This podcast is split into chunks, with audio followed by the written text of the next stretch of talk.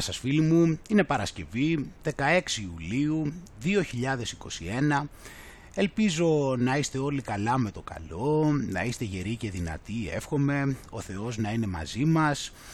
Από την αλλαγή του φόντου μου, αν δεν το ξέρεις, υποπτεύεσαι ότι δεν είμαι πλέον εκεί που σε έχω συνηθίσει. Είμαι στην Ελλάδα και δεν έχω έρθει για διακοπές, έχω έρθει όπως λέγαμε στην Αγγλία for good.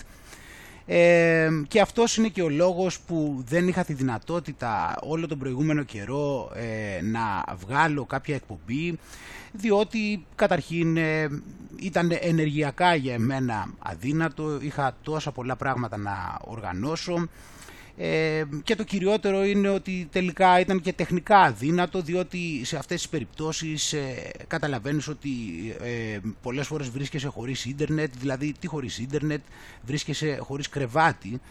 Ε, οπότε ναι μεν ήλπιζα ότι θα τα κατάφερνα να κάνω κάτι γι' αυτό και στην τελευταία εκπομπή πριν από δύο εβδομάδες ε, δεν ανέφερα ότι μπορεί να καθυστερήσω ε, τελικά δεν τα κατάφερα, ε, αλλά όπως και να έχει ε, είμαι πολύ χαρούμενος που κυρίως βρίσκομαι εδώ ε, και αυτό σημαίνει κιόλας ότι θα μπορούμε και να τα λέμε και από κοντά. Θα σου πω και στη συνέχεια τι σκέφτομαι σε σχέση με αυτό για αρχή. τώρα βρίσκομαι στην Αθήνα αυτή την ώρα και δεύτερον, ε, επανερχόμαστε και στις εκπομπές με το καλό, ε, διότι η επικαιρότητα είναι πλούσια έτσι και θα βλέπουμε όλο και περισσότερο παραλογισμό και περισσότερη φεδρότητα αυτή τη στιγμή, στην οποία βλέπουμε ε, τις απόλυτες αποκαλύψεις, βλέπουμε δηλαδή μια κουστοδία, μια εγκληματική οργάνωση, η οποία περιστρεφόμενη ε, γύρω από τον υποτιθέμενο κυβερνήτη της χώρας, ε, κάνει τα δύνατα δυνατά να επιβάλλει με κάθε τρόπο στην ανθρω... στους ε, πολίτες να πάνε εκεί και να τρυπηθούν ε, με αυτά εκεί πέρα τα πράγματα και να βάλουν μέσα τους αυτές εκεί πέρα τις ουσίες έτσι. Και ε, το κάνουν πλέον ε, φανερότατα και επιστρατεύουν τις μεθόδους έτσι που έχουμε ξαναναφέρει και αφενός μεν έχουν να κάνουν με τους ε, οικονομικούς εκβιασμούς έτσι και τις απολύσεις και όλα αυτά τα πράγματα τα οποία πλέον τα λένε ευθέως. Γι' αυτό και λέμε ότι έχει γίνει απόλυτη αποκάλυψη. Δηλαδή δεν μπορούν να ισχυριστούν ποτέ ξανά ότι έχουν ίχνος δημοκρατικότητας μέσα τους Δεύτερον, ε, προσπαθούν να δημιουργήσουν αυτό τον κοινωνικό διαχωρισμό ε, και να δημιουργήσουν πολίτες ε, δύο κατηγοριών και να περιθωριοποιήσουν έτσι ασκώντας πίεση με αυτόν τον τρόπο σε όσους δεν δέχονται να αμπολιαστούν. Και το τρίτο φυσικά είναι αυτό που έχουμε συνηθίσει, η προσπάθεια πυθούς, η υποτιθέμενη, η οποία γίνεται από κάθε επίσημο θεσμό αυτή τη στιγμή, μανιωδώς όπως είπαμε, ε, οι οποίοι στην ουσία υποτίθεται ότι παρουσιάζονται με την εντύπωση ότι προσπαθούν να μας παρουσιάσουν την αλήθεια, αλλά προφανώς ο τρόπος τους καταδεικνύει ότι δεν σέβονται καθόλου τις δικές μας ανάγκες και τις δικές μας απόψεις, έτσι και τις δικές μας εντυπώσεις που έχουμε δημιουργήσει, αλλά αντιθέτως ε, σου λέει ότι ο τρόπος τους είναι καθαρά ότι άμα δεν δεχτείς αυτό που αυτοί λένε για σωστό, ε, τότε είναι σωστό να πας στον ΚΕΑΔΑ, είναι normal. Δεν είναι δηλαδή ότι έχεις και εσύ το περιθώριο να διαφωνήσεις σε αυτή την προσπάθεια που κάνουν ούτως ώστε να σε ενημερώσουν επαρκώς. Θα τα δούμε όμως αναλυτικά όλα αυτά τα πράγματα φίλοι μου, θα τα δούμε να ξεδιπλώνονται ξεκάθαρα, θα τα βλέπουμε πως είναι.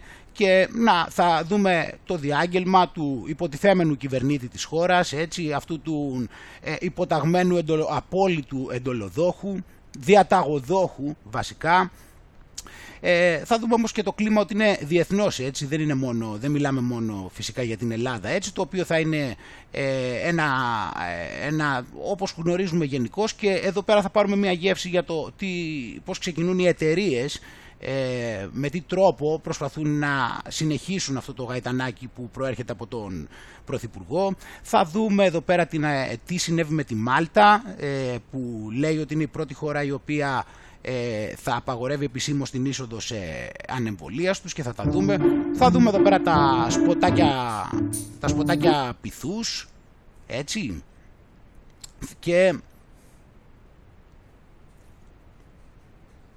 εκτός από τα σποτάκια πυθούς θα αρχίσουμε και θα βλέπουμε μετά τις επιχειρήσεις πυθούς από την κυβέρνηση και από τους παπάδες, τους δημάρχους και influencers σε αυτή τη μάχη ε, και μετά θα το δούμε έτσι από πάρα πάρα πολλές πλευρές. Και θα δούμε εδώ πέρα πώς ε, όλο αυτό το γαϊτανάκι των dealers ε, και πώς είναι όλοι συντονισμένοι παρότι προέρχονται από διαφορετικές πλευρές. Οπότε, για παράδειγμα, εδώ θα δούμε τον Μητροπολίτη Μεσσηνίας, εδώ πέρα θα δούμε τον Μητροπολίτη Θεόκλητο και μετά θα δούμε και πώς όλοι αυτοί ε, θα υποδεχθούν φυσικά και τον Πάπα.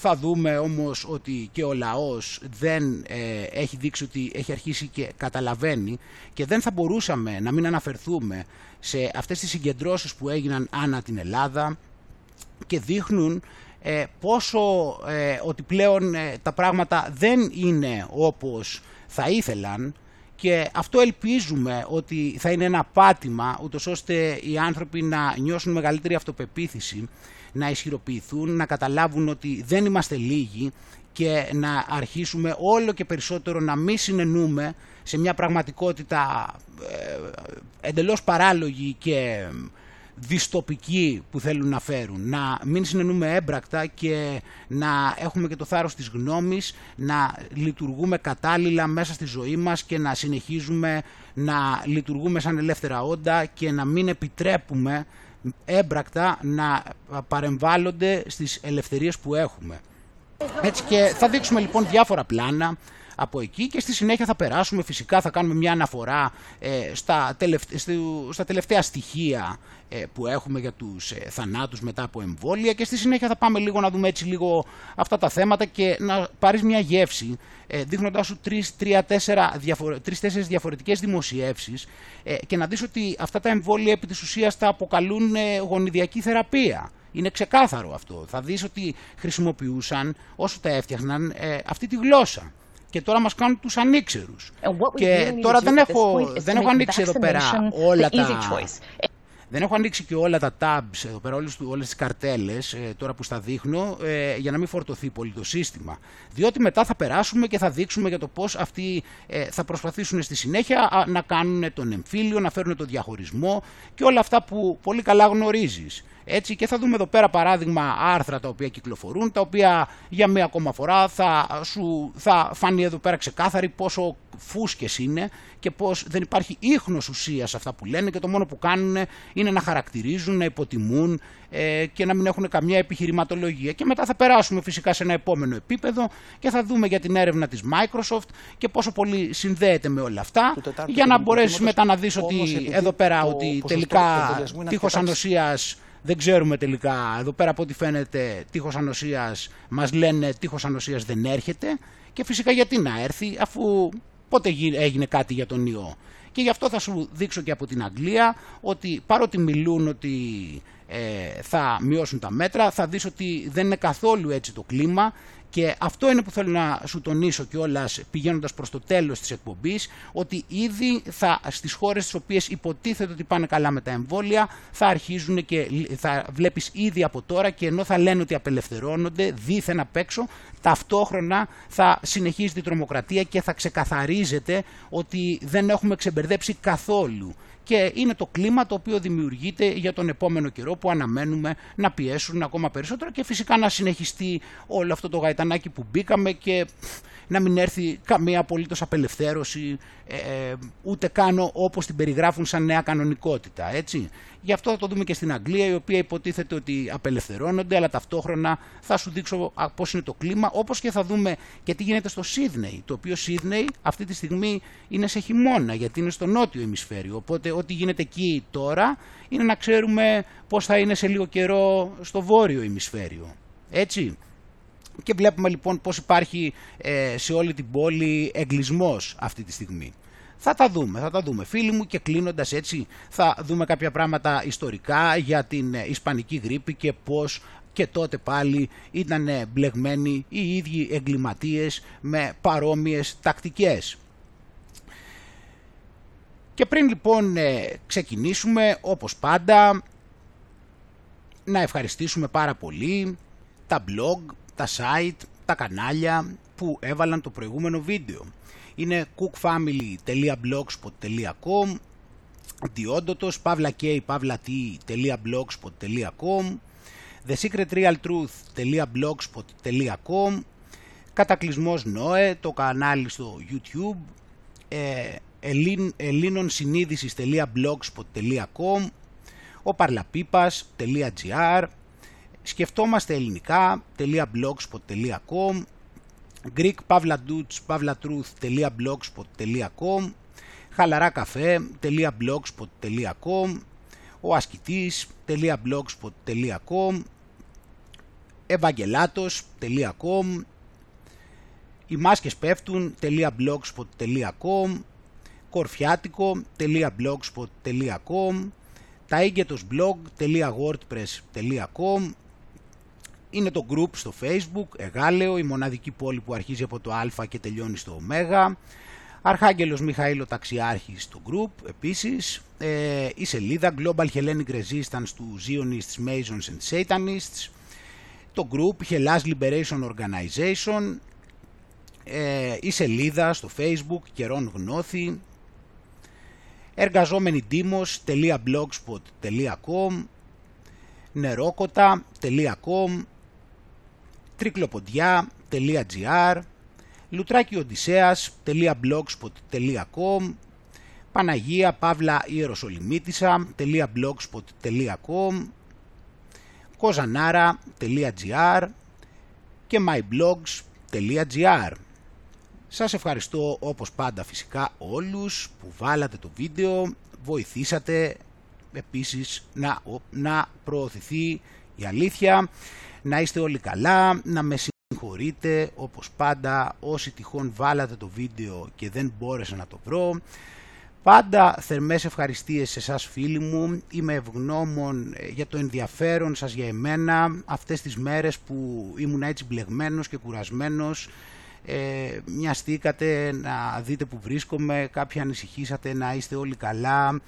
Ε, και εγώ από την πλευρά μου δεν θέλω να νιώθω κάπως δηλαδή να έλεγα τώρα ότι έτσι έρχομαι με την έννοια ε, να το κάνω σαν ανακοίνωση νιώθω λίγο, λέω θα κάνω την εκπομπή μια και καλή και θα τα πούμε.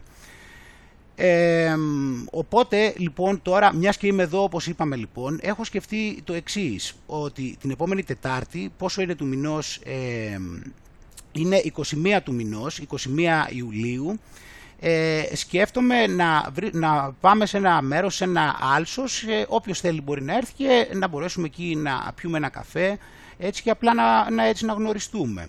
Οπότε ε, κάθισα και το... Ε, πέρυσι είχαμε κάνει κάποιες συναντήσεις στο Βασιλικό Κήπο, αλλά εκεί πέρα κλείνει κάποια στιγμή, οπότε συναντιόμασταν απόγευμα και τελικά ε, αναγκαζόμασταν σύντομα μετά να βγούμε έξω και να καθίσουμε στο Ζάπιο και ούτω καθεξής. Ε, οπότε μου πρότειναν ένα άλσος ε, το οποίο είναι στο Εγάλεο, είναι το Μπαρουτάδικο έτσι λέγεται, το οποίο ε, πήγα τις προάλλες, έκανα μια αυτοψία και μου φάνηκε ότι είναι καλή περίπτωση, δηλαδή ε, έχει και δέντρα αν θέλαμε να πάμε σε, έτσι, σε έκταση η οποία ήταν στυλ δάσος, αλλά έχει και διάφορα πεζούλια εκεί και διάφορους χώρους που θα μπορούσαμε να κάτσουμε και ταυτόχρονα έχει και καφετέρια όπου θα μπορούσαμε άμα θέλουμε να πάρουμε και ένα καφέ και να τον ε, πάρουμε στο χέρι. Καταλαβαίνω ότι ίσως για κάποιους αν θέλουν να έρθουν ε, ότι μπορεί να σκεφτούν ότι δεν είναι κέντρο και αν είναι πιο βόρειο ότι μπορεί να είναι λίγο μακριά. Απλά δεν, βρή, δεν σκέφτηκα κάποια καλή, δεν μπορώ να σκεφτώ κάποια καλύτερη ιδέα που να μπορούσε να είναι στο κέντρο.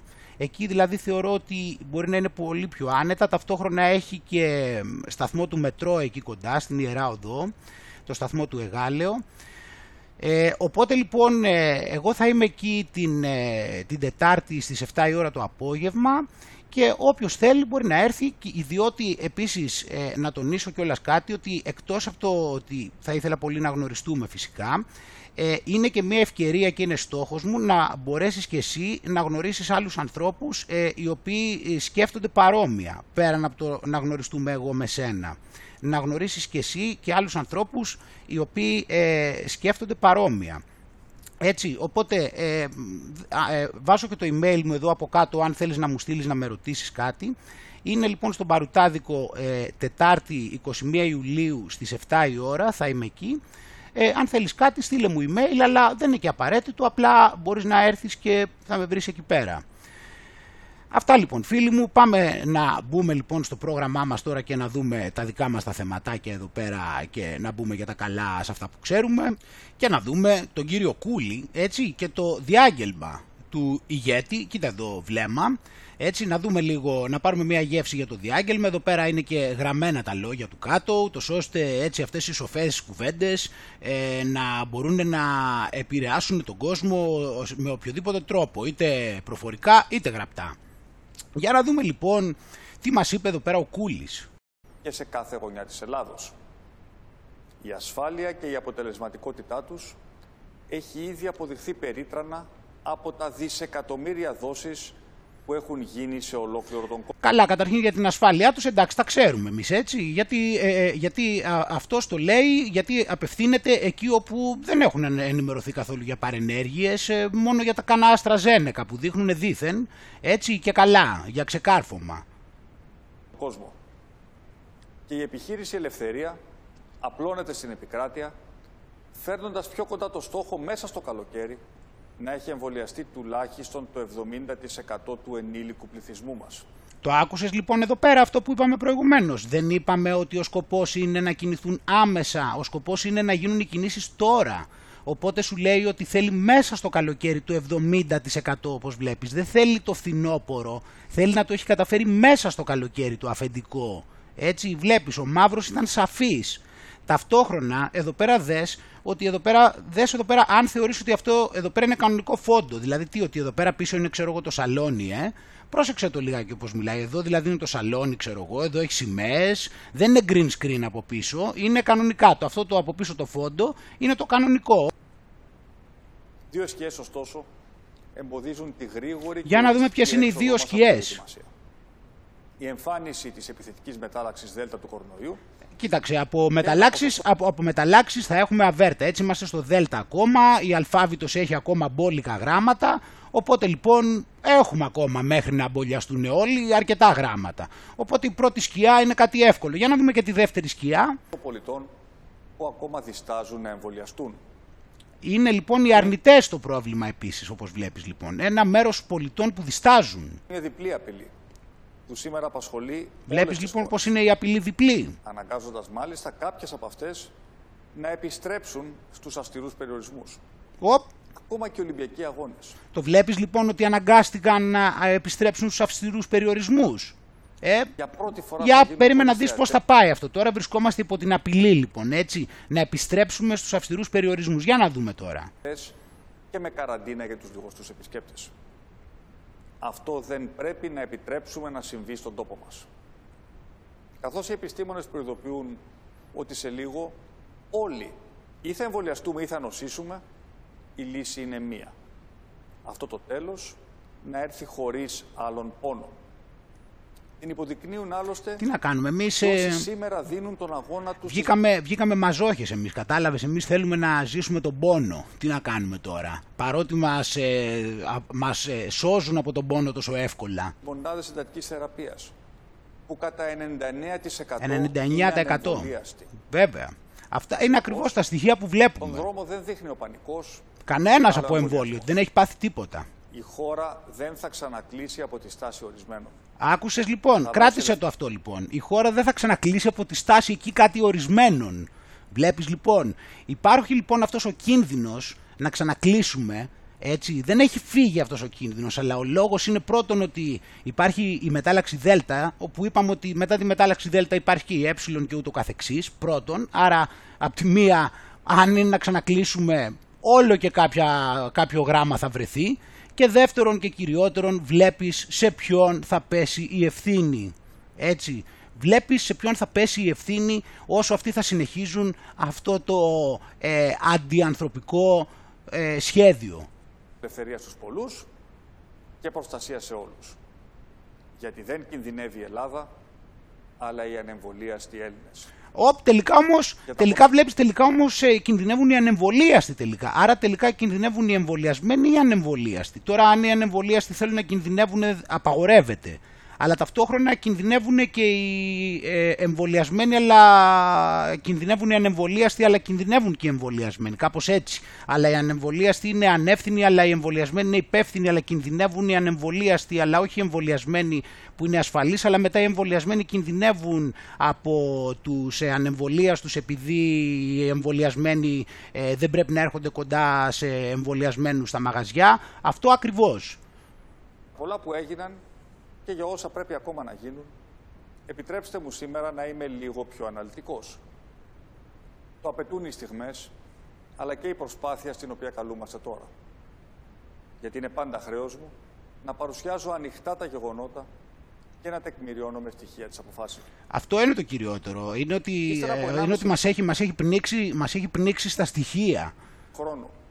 Κανείς δεν μπορεί να ισχυριστεί πια ότι δεν ξέρει για τον κορονοϊό ότι δεν, ότι δεν ξέρει, ότι, ότι δεν ξέρει για τον κορονοϊό. Το θέμα είναι το αν ξέρει την αλήθεια, το αν ξέρει, όλοι ξέρουν. Το θέμα είναι ποιος ξέρει την αλήθεια.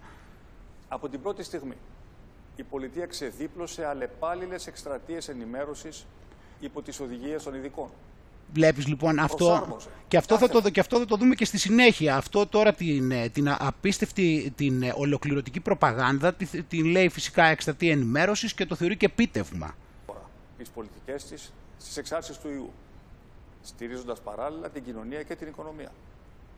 Θωράκισε το σύστημα υγείας, αλλά και τους πολίτες, με εκατομμύρια δωρεάν τεστ.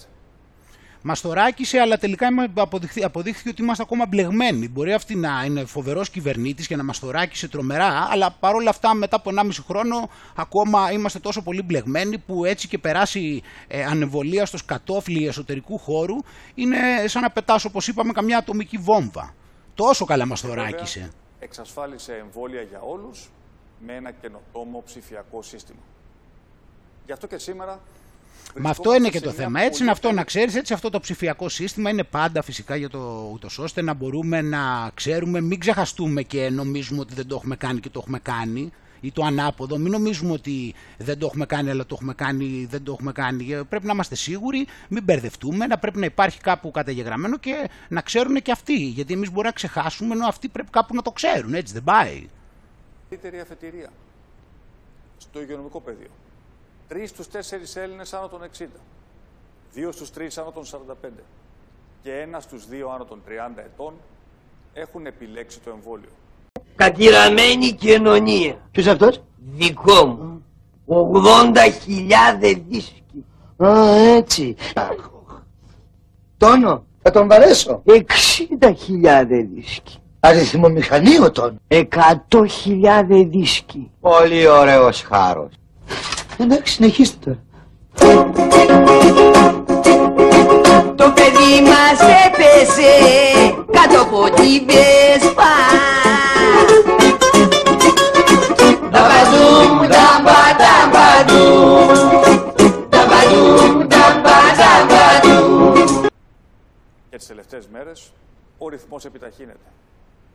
Ενώ στην οικονομία η ανάπτυξη της επόμενης διετίας προβλέπεται να είναι από τις υψηλότερες στην Ευρώπη. Στον τουρισμό ιδιαίτερα, οι αφήξεις του Ελευθέρου Βενιζέλος ξεπέρασαν τις τελευταίες μέρες το 50% των συνολικών αφήξεων του 2019. Κατά συνέπεια θέλω να μεταξύ, ναι, του, εν τω μεταξύ του έχουν δώσει και παράλληλα του έχουν δώσει, τον έχουν αφήσει τώρα με τον τουρισμό να είναι χαλαρός και παράλληλα δηλαδή με όλα αυτά ε, που κινδυνεύουμε από τον ιό, πρέπει να κάνουμε εμβόλια, γίνεται ο χαμός, παράλληλα ε, με αυτό αυξάνονται, παρακαλάει τους τουρίστες να έρθουν, αυξάνονται οι τουρίστες που έρχονται και το περηφανεύεται. Γιατί, για να το πούμε μπράβο, είσαι εξαιρετικός πρωθυπουργός ε, που έχεις καταφέρει όλα αυτά και έχουμε τόσο καλό τουρισμό και η οικονομία μας πάει τόσο καλά, που για να είσαι τόσο πετυχημένος προφανώς και το ότι κάνεις το deal με τα εμβόλια θα είναι καλό για να το έχεις κάνει εσύ που είσαι τόσο καλός πρωθυπουργός. Άρα να πάμε και να το κάνουμε για να το λες εσύ. Όσοι δεν εμβολιάζονται αυτό το δικαίωμα, δεν θα οδηγήσουν τον τόπο σε καθολικές απαγορεύσεις. Να το πάλι. Δεύτερη φορά. Ας τους νέους. Αυτοί τα φταίνε όλα. Βλέπεις αυτοί οι οποίοι είναι σκεπτικοί με τα εμβόλια. Άμα κλείσουμε να το ξέρεις. Αυτός μας το είχε πει. Θα φταίμε εμείς. Το βλέπεις εδώ πέρα. Το Freedom Pass. Από μεθαύριο μάλιστα αρχίζουν Τι να καλό εμβολιάζονται πράγμα είναι. και ηλικίες Είναι 15 μεγάλο μέχρι επίτευγμα. Χρησιμοποιούν το Freedom Pass, δωροδοκούνται. Συγχαρητήρια. Μπράβο, Πρωθυπουργέ. Έτσι πρέπει να επιβραβεύεις ε, αυτούς οι οποίοι δωροδοκούνται. Πρέπει να προάγεις τα ήθη, τα, έτσι, τις αξίες και να δείχνεις ποια είναι τα σωστά πρότυπα. Και οι σωστοί πολίτες είναι αυτοί οι οποίοι δέχονται να τρυπηθούν με αυτό το διαβολομπόλι ε, με αντάλλαγμα 150 ε, ευρώ διασκέδασης από το ψευτοχρήμα που το κόβει ο Μαύρος από το μηδέν. 17. Ας ακούσουν την Εκκλησία που απονώνει Για και δες τις εδώ. φωνές εναντίον του πλησίου. να ακούσουν την εκκλησία. Τα έχουν κάνει άρα τσανάκια με την εκκλησία όπως βλέπει. Να ακούσουν την εκκλησία. Όλοι λοιπόν συντονισμένοι έτσι, όλοι στην ίδια βάρκα. Ας ακούσουν τους επαγγελματικούς φορείς που ζητούν να επανέλθουν Τους επαγγελματικούς οι φορείς τους βλέπεις εδώ πως περιγράφει όλους τους dealers που δεν έχει μείνει κανένας. Οι επαγγελματικοί φορείς θα δείξουμε, όλα θα τα δείξουμε, όλα, όλα. ρυθμούς. Αλλά ας ακούσουν για τα εκατομμύρια γυναίκες και άντρες που θέλουν να ζήσουν με υγεία και ελευθερία. Οπ.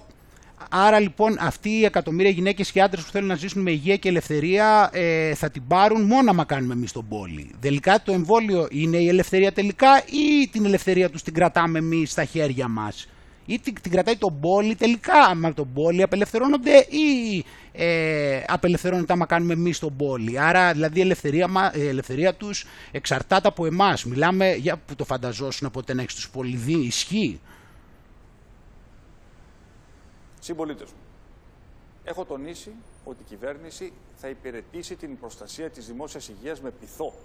Με πειθό αλλά και βλέπεις. με μέτρα που με θα πειθό που θα σέβεται, τη- θα σέβεται την αντίθετη άποψη. Κατάλαβες, θα είναι με πειθό που θα προσπαθεί έτσι να σε ενημερώσει και να σε κάνει να μάθεις ποια είναι η αλήθεια. Επειδή εμείς την αγνοούμε. Έχουμε πέσει σε πλάνες γιατί παρασυρώμαστε από αυτούς που βγαίνουν στο διαδίκτυο και λένε όλο ψέματα. αποκαθιστούν την ομαλότητα στην καθημερινότητα. Γι' αυτό και σήμερα ανακοινώνω μια σειρά ρυθμίσεων που απαντούν στη συγκυρία. Που επιχειρούν δηλαδή να περιορίσουν την εξάπλωση του ιού Οπ, πριν ενδεχομένως πολιορκήσει ξανά οπ. το σύστημα υγείας. Είμαστε οριακά, δηλαδή βλέπεις, είμαστε οριακά πριν την πολιορκία όπως βλέπεις εδώ πέρα και παίρνει τα μέτρα. Τώρα πιστεύεις ότι, δεν θα, πω- πιστεύεις ότι γλιτώνουμε την πολιορκία, πώς το βλέπεις εσύ για τον επόμενο καιρό; Πιστεύεις ότι έχουμε καμιά ελπίδα εδώ με τις οδηγίες αυτού να γλιτώσουμε την πολιορκία από τις νέες μεταλλάξεις; Που θα επιβάλλει ακόμα περισσότερο να πάρθουν μέτρα για να πιστούν επιτέλους αυτοί οι οποίοι δεν δέχονται να κάνουν τα εμβόλια. Να αποδώσουν ξανά στους εμβολιασμένους τα δικαιώματά τους. Αυτό να βλέπεις. αφήσουν τέλος το Εμείς θα, εμβόλιο. εμείς θα κρατάμε τα δικαιώματά τους, το βλέπεις. Εμείς τα έχουμε στα χέρια μας. Εμείς με τις επιλογές μας θα τους δώσουμε το, τα δικαιώματά τους πίσω. Όταν μπολιαστούμε θα μπορούν πλέον αυτοί να είναι ελεύθεροι. Αλλά μέχρι τότε πρέπει εμείς να έχουμε πάρει αυτή την γενναία απόφαση, την αλτρουιστική απόφαση και να τους βοηθήσουμε να απελευθερωθούν επιτέλους. Γιατί δεν τους κρατάει κανείς άλλος εχμάλωτος, εχμάλωτους, οι αρνητές τα φταίνε όλα. Ποιος άλλος; όσους ακόμα το σκέφτονται. Έτσι, πρώτον, καθίσταται υποχρεωτικός ο άμεσος εμβολιασμός των εργαζόμενων σε μονάδες φροντίδας ηλικιωμένων, που είναι και η πιο ευπαθής κατηγορία. Οπότε εδώ πέρα, όπως ακούσαμε εδώ πέρα ξεκάθαρα έτσι, εδώ έχουμε μια κοινική ομολογία ε, εσχάτης προδοσίας από αυτόν που παίζει το ρόλο του Πρωθυπουργού, ο οποίος μιλάει για υποχρεωτικότητα ιατρικών πράξεων. Αυτής της ιατρικής πράξης λοιπόν μιλάει για υποχρεωτικότητα. Οπότε εδώ έχουμε μια κοινική ομολογία, παράβαση του συντάγματος από τον ίδιο τον Πρωθυπουργό. Όσοι δεν το πράξουν, θα τεθούν σε αναστολή εργασίας από την 16η Αυγούστου και μετά. Γιατί δεν γίνεται αυτοί οι οποίοι υποτίθεται ότι προστατεύουν εκείνους που Και κινδυνεύουν τώρα εδώ, περισσότερο, και εδώ πέρα τώρα είναι, το, εδώ πέρα είναι τώρα το, η, η επίκληση στο συνέστημα, η επίκληση στο, στο θάνατο, έτσι, στον κίνδυνο, έτσι, για να δείξει πόσο πολύ σημαντικό είναι, έτσι, και κοίτα εδώ πέρα με τι τρόπο πάντα έτσι το πηγαίνουν εκεί, ε, ότι υπάρχουν πολλοί ευάλωτοι και τους θέτουν σε κίνδυνο. Και κοίτα εδώ πέρα πώς το βάζεις για να χτυπήσει έτσι βαθιά στο υποσυνείδητο των ανθρώπων. Να είναι οι ίδιοι πιθανοί φορείς αυτού του κινδύνου.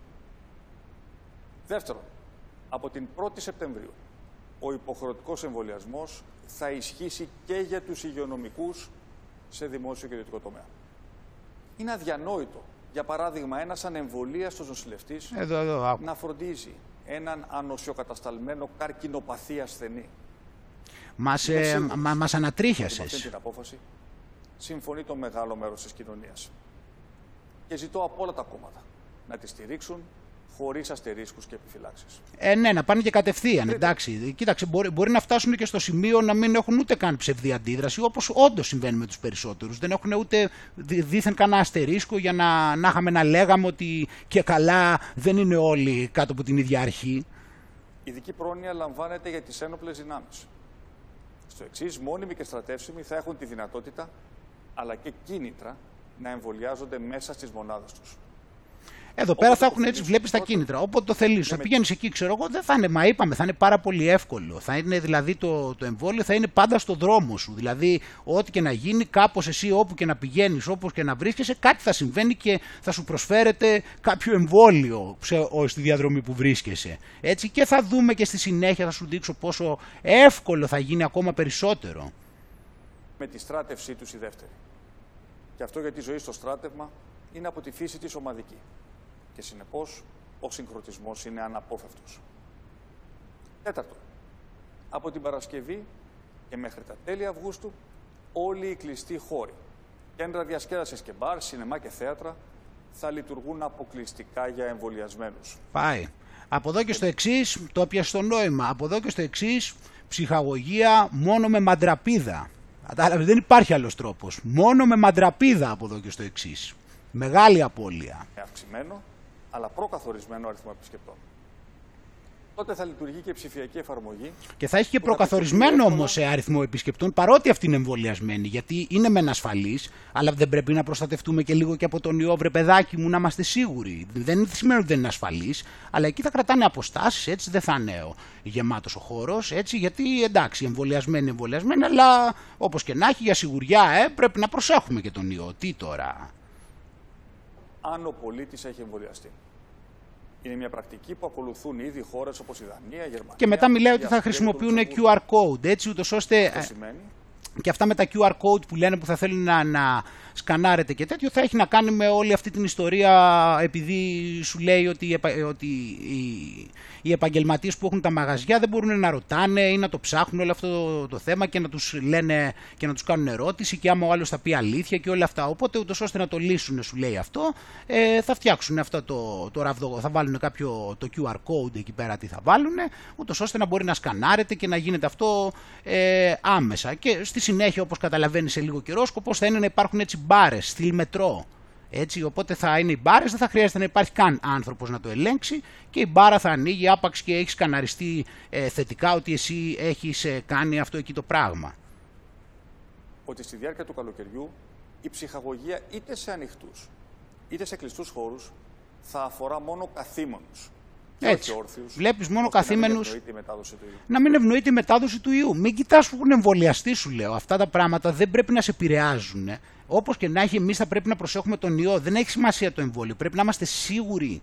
Έτσι, γι' αυτό λοιπόν θα μπαίνουν μέσα μόνο μπολιασμένοι, αλλά θα έχουν απόσταση μεταξύ τους για να είναι και ασφαλείς από τους άλλους μπολιασμένου. Έτσι. Λογικό δεν είναι. Τα καταστήματα θα έχουν πλέον τη δυνατότητα περισσότερων τραπεζοκαθισμάτων. Όμως και η έλεγχη θα είναι πολύ αυστηρή. Η Πρόκειται έλεγχη για θα είναι τέσσερις αυστηρή. επιλογές. Ε, ναι, θα είναι, τε, πώς τολμήσατε και τηρήσατε το Σύνταγμα και δεν κάνατε διαχωρισμό μεταξύ των ανθρώπων που μπήκαν στο μαγαζί σας; Άρα προφανώς από ό,τι καταλαβαίνω θα τους ε, τιμωρούν που τήρησαν το Σύνταγμα. Θα έρχονται δηλαδή οι άνομοι και θα τους ρίχνουν πρόστιμο σε αυτούς που ε, ακολούθησαν το Σύνταγμα. Έτσι, αυτό, αυτό λέει τώρα. υπέρ της υγείας των ιδίων των εργαζομένων και των γύρω τους. Ταυτόχρονα όμως και για αποφάσεις που αποδίδουν ελευθερίες σε εκείνους που τις δικαιούνται. Αποδίδουν ελευθερίες σε εκείνους που τις δικαιούνται. Αυτοί τις δικαιούνται γιατί δεν τις δικαιούνται, αφού ήταν καλά παιδιά. Ε, δεν πρέπει να τους πει και ένα μπράβο και ο Μαύρος που ήταν καλά παιδιά. Έτσι τις δικαιούσε μόνο. Όταν είσαι καλό παιδί με τον Μαύρο, σου λέει και ο Μαύρος ότι είσαι καλό παιδί. Τι να σου πει τώρα, να σε στενοχωρήσει, αφού μια χαρά τα πας. Παράλληλα, συνιστούν μια πράξη δικαιοσύνης. Ε, Η βλέπεις, πλειονότητα των πολιτών είναι δικαιοσύνη που να, δουν να την επιβραβευθούν ευθύνη και αυτοί οι οποίοι Και κάτι ήταν ακόμα. υπάκουοι. έχουν τόλμη, αλλά και μετριοπαθή κλιμάκωση.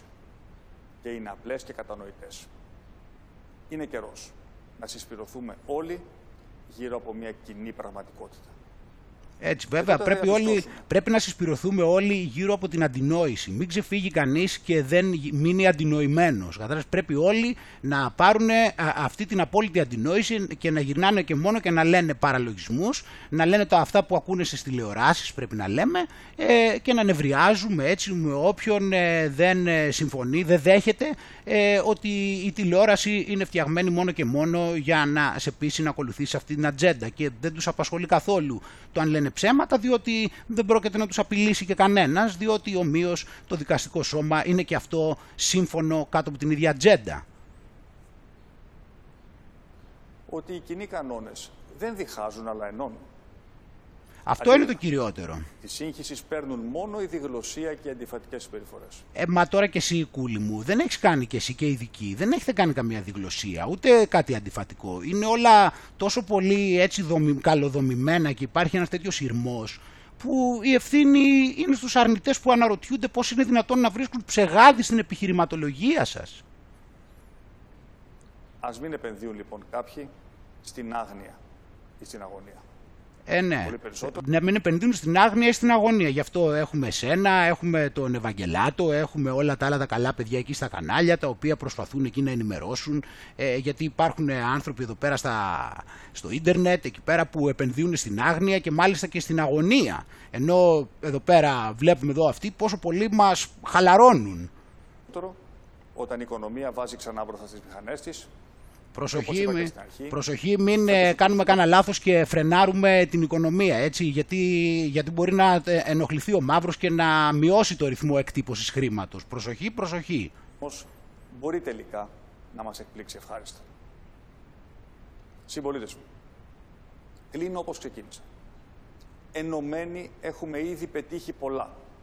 Για τα οποία Ενωτικός, κάθε λόγο είναι, ε, αυτό είναι το θέμα, είναι ότι είναι και ενωτικός. Δεν θέλει να διαχωρίσει. Πάνω απ' όλα τον ενδιαφέρει η ενω- η ένωση, όπως βλέπεις εδώ. Είναι υπέρ της ένωσης.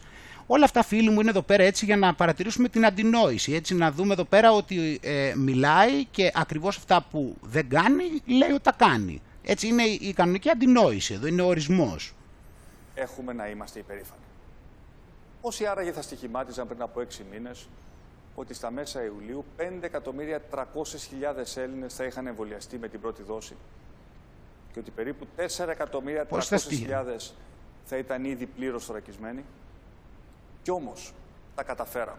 60.000 Έσπασε το πόδι του κοινωνία ψεύτρα 100.000 δίσκοι 100.000 δίσκοι. Ταμπαντού, ταμπα, ταμπαντού Ταμπαντού, ταμπα, ταμπαντού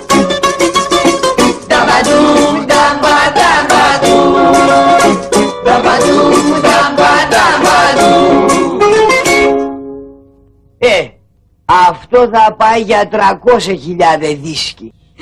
Μουσική δικιά μου, στίχη τόνου 100.000 δίσκοι. Τώρα χρειάζεται λίγη προσπάθεια ακόμα. Λίγο ακόμα, είναι στην τελική ευθεία, μέχρι την νέα τρίτη δόση. εξόρμηση εμβολιασμών. Λίγη, λίγη προσπάθεια ακόμα τώρα που να έχουμε κάνει όλοι μέχρι να έρθει η τρίτη δόση. Έτσι, αυτό είναι το κυριότερο τώρα. Μέχρι να φέρουν την τρίτη δόση, έχουμε λίγη προσπάθεια ακόμα να το έχουμε κάνει όλοι για να πάμε κατευθείαν όλοι στην τρίτη δόση. Κατάλαβες τι γίνεται; Κυρίως μεταξύ των άνω των 60 και των νέων μας, το καλοκαίρι μας θα γίνει ακόμα καλύτερο. Και η ώρα είναι τώρα. Μα να γίνει ακόμα καλύτερο γιατί αυτό λείπει από το καλοκαίρι μας, δεν το βλέπεις. Αυτό το καλοκαίρι τα έχει όλα εκτός από το εμβόλιο. Άμα δώσεις και το εμβόλιο, θα γίνει ένα σούπερ καλοκαίρι. Θέλει λίγο χρόνο για να γίνει η ασπίδα μας. Η ασπίδα; Έχουμε συνεπώς το απόλυτο όπλο για να σταματήσουμε τον κορονοϊό εδώ, στο τέταρτο γράμμα της αλφαβήτου. Να είστε Ο σίγουροι. εμβολιασμός είναι τώρα το κατακεφαλήν χρέος της χώρας. Οι Βλέπεις ελευθερίες λοιπόν θα το αποκαθίσουν κατακεφαλήν στα- χρέος. Είχαμε τα χρέη με τα μνημόνια, είχαμε τα χρέη εκεί πέρα να πληρώνουμε ότι, δεν, ε, ότι χρωστούσαμε και πάνω που υποτίθεται ότι βγήκαμε από τα μνημόνια και δεν έχουμε εκείνα τα χρέη, τώρα αποκτήσαμε καινούρια χρέη. Αλλά έτσι λειτουργεί πάντα. Με χρέος λειτουργεί το αφεντικό. Πάντα κάποιο χρέος έχει σε αυτό. Πάντα. σταδιακά, με διαβατήριο το εμβόλιο και σταθερούς τους βασικούς κανόνες.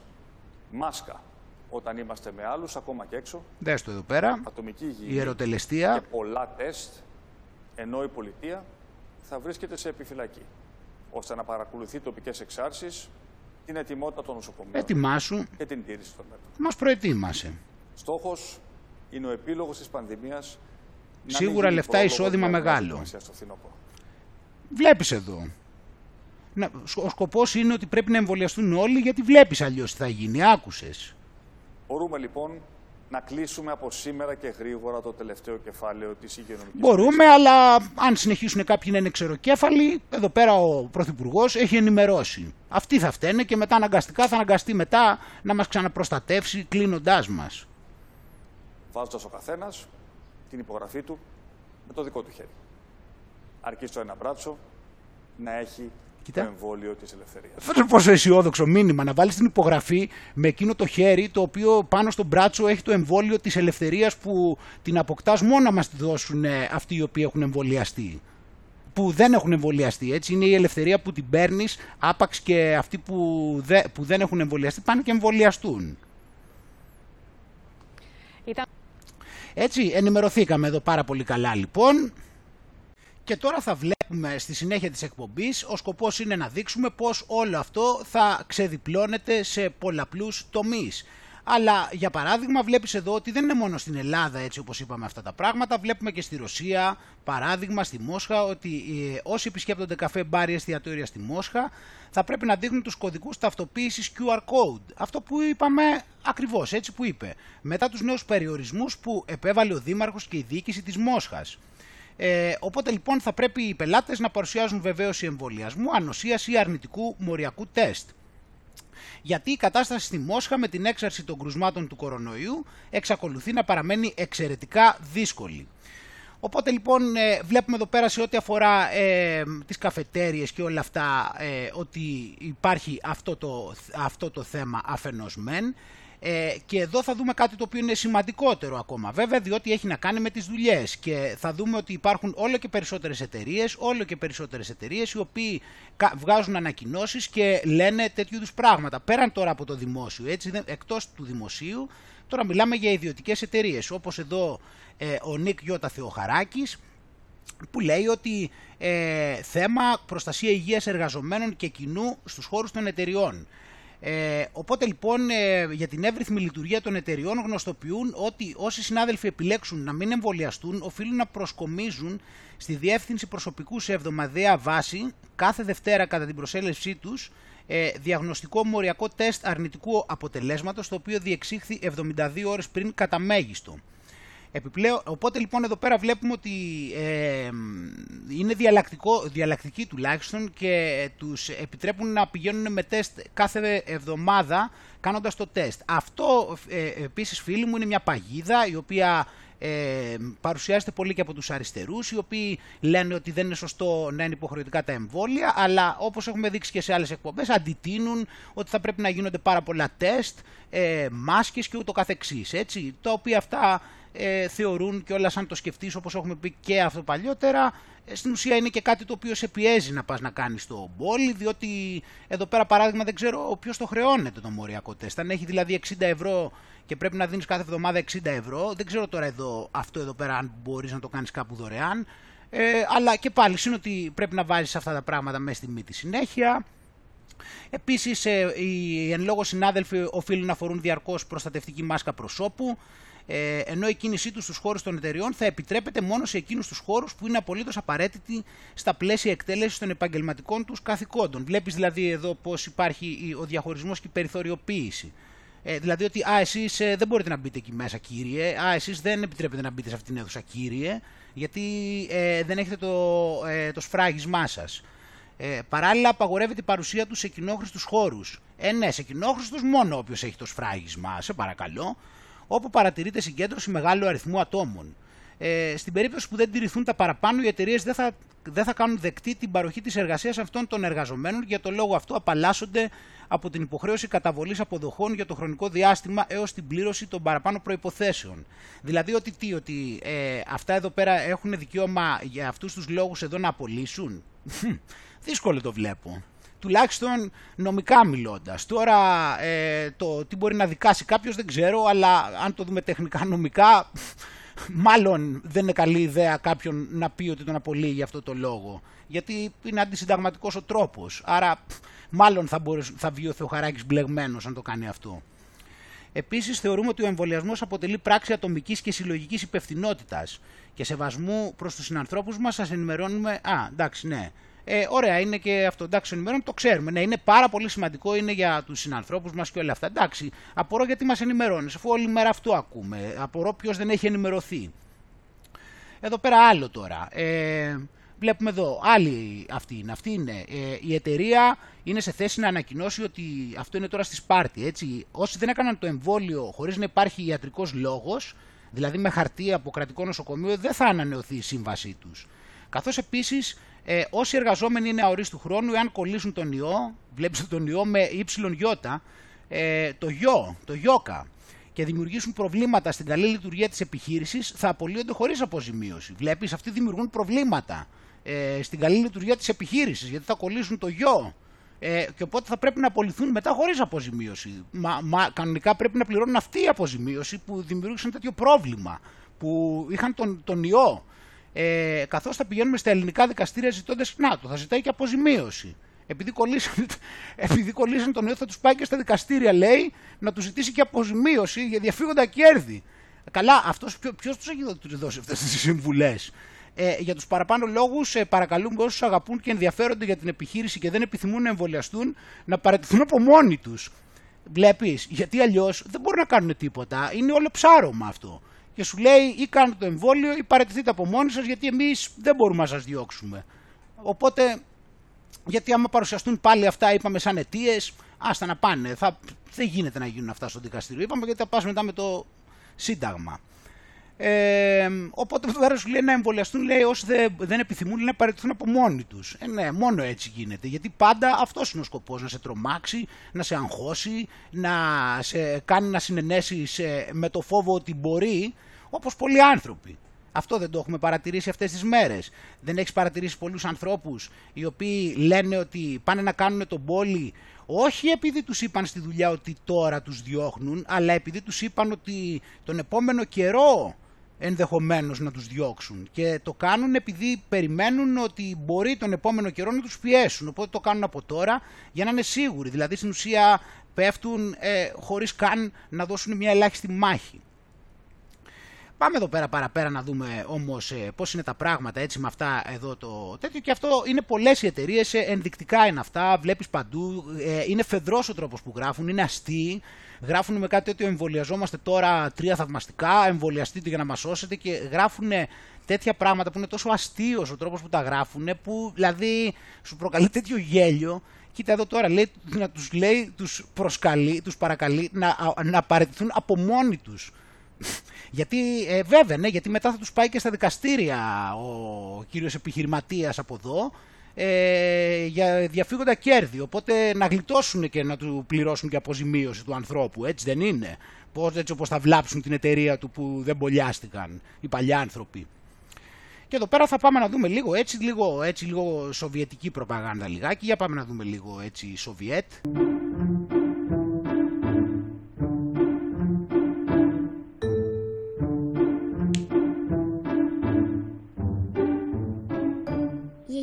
Πρέπει να σου κάνω το εμβόλιο. Μόνο έτσι δεν θα μας κελίσουν ξανά μέσα. Δεν θα φοράμε μάσκα στο σχολείο.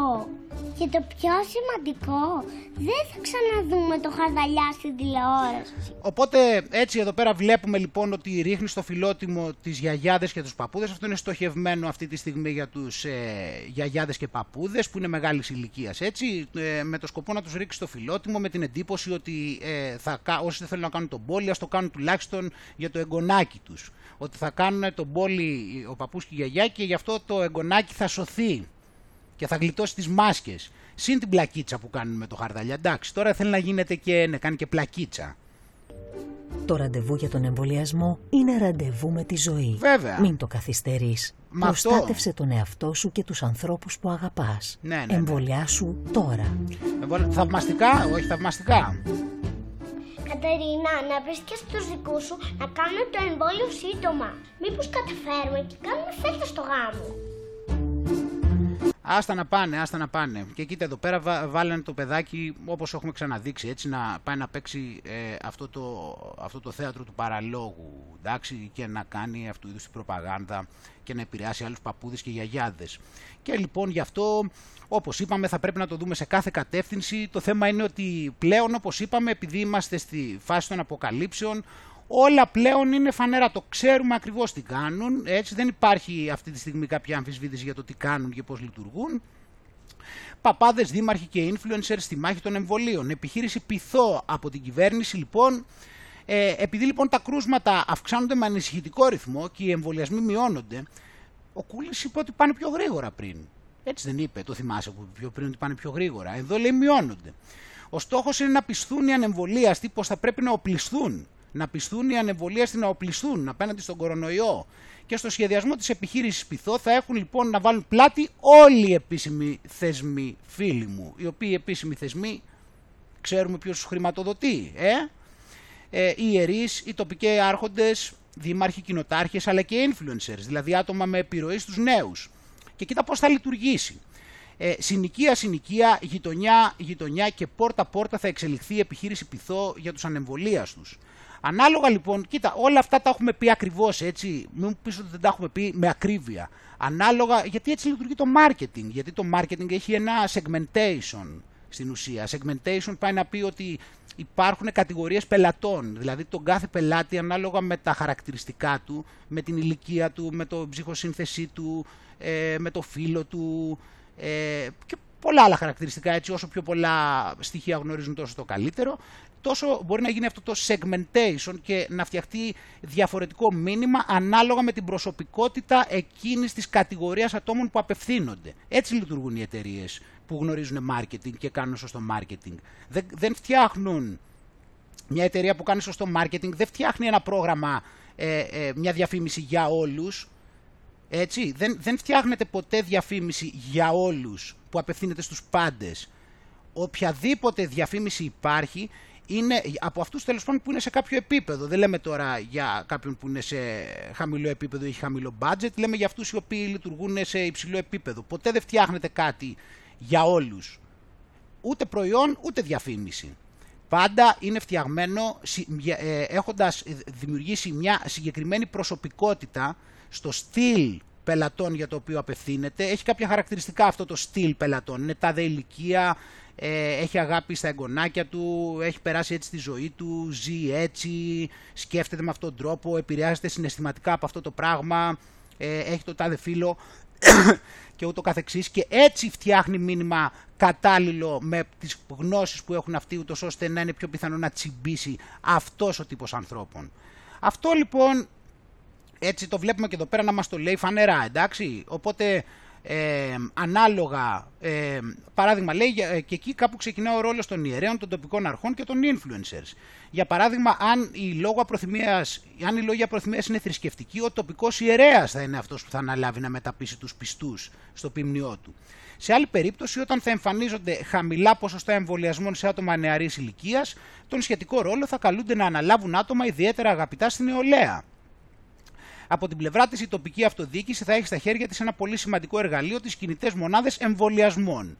Έτσι, όταν εντοπίζονται πολίτες που είναι θετικοί στον εμβολιασμό αλλά δεν έχουν εύκολη πρόσβαση σε εμβολιαστικό κέντρο, είτε γιατί μένουν σε δυσπρόσιτες ορεινές και νησιωτικές περιοχές, είτε γιατί δεν μπορούν να μετακινηθούν, θα προχωράει η στοχευμένη παρουσία των κινητών μονάδων του ΕΟΔΗ.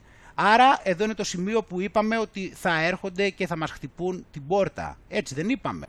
Γι' αυτό και θα το δούμε και αυτό τώρα λιγάκι και πώς ε, φαίνεται και από την πλευρά του, την άλλη πλευρά του Ατλαντικού αντίστοιχα. Γιατί όλα είπαμε πάνε αντίστοιχα. The president will outline five areas his team is focused on to get more Americans vaccinated. One, uh, targeted community by community door to door outreach to get remaining Americans vaccinated by ensuring they have the information they need on how both safe and accessible the vaccine is.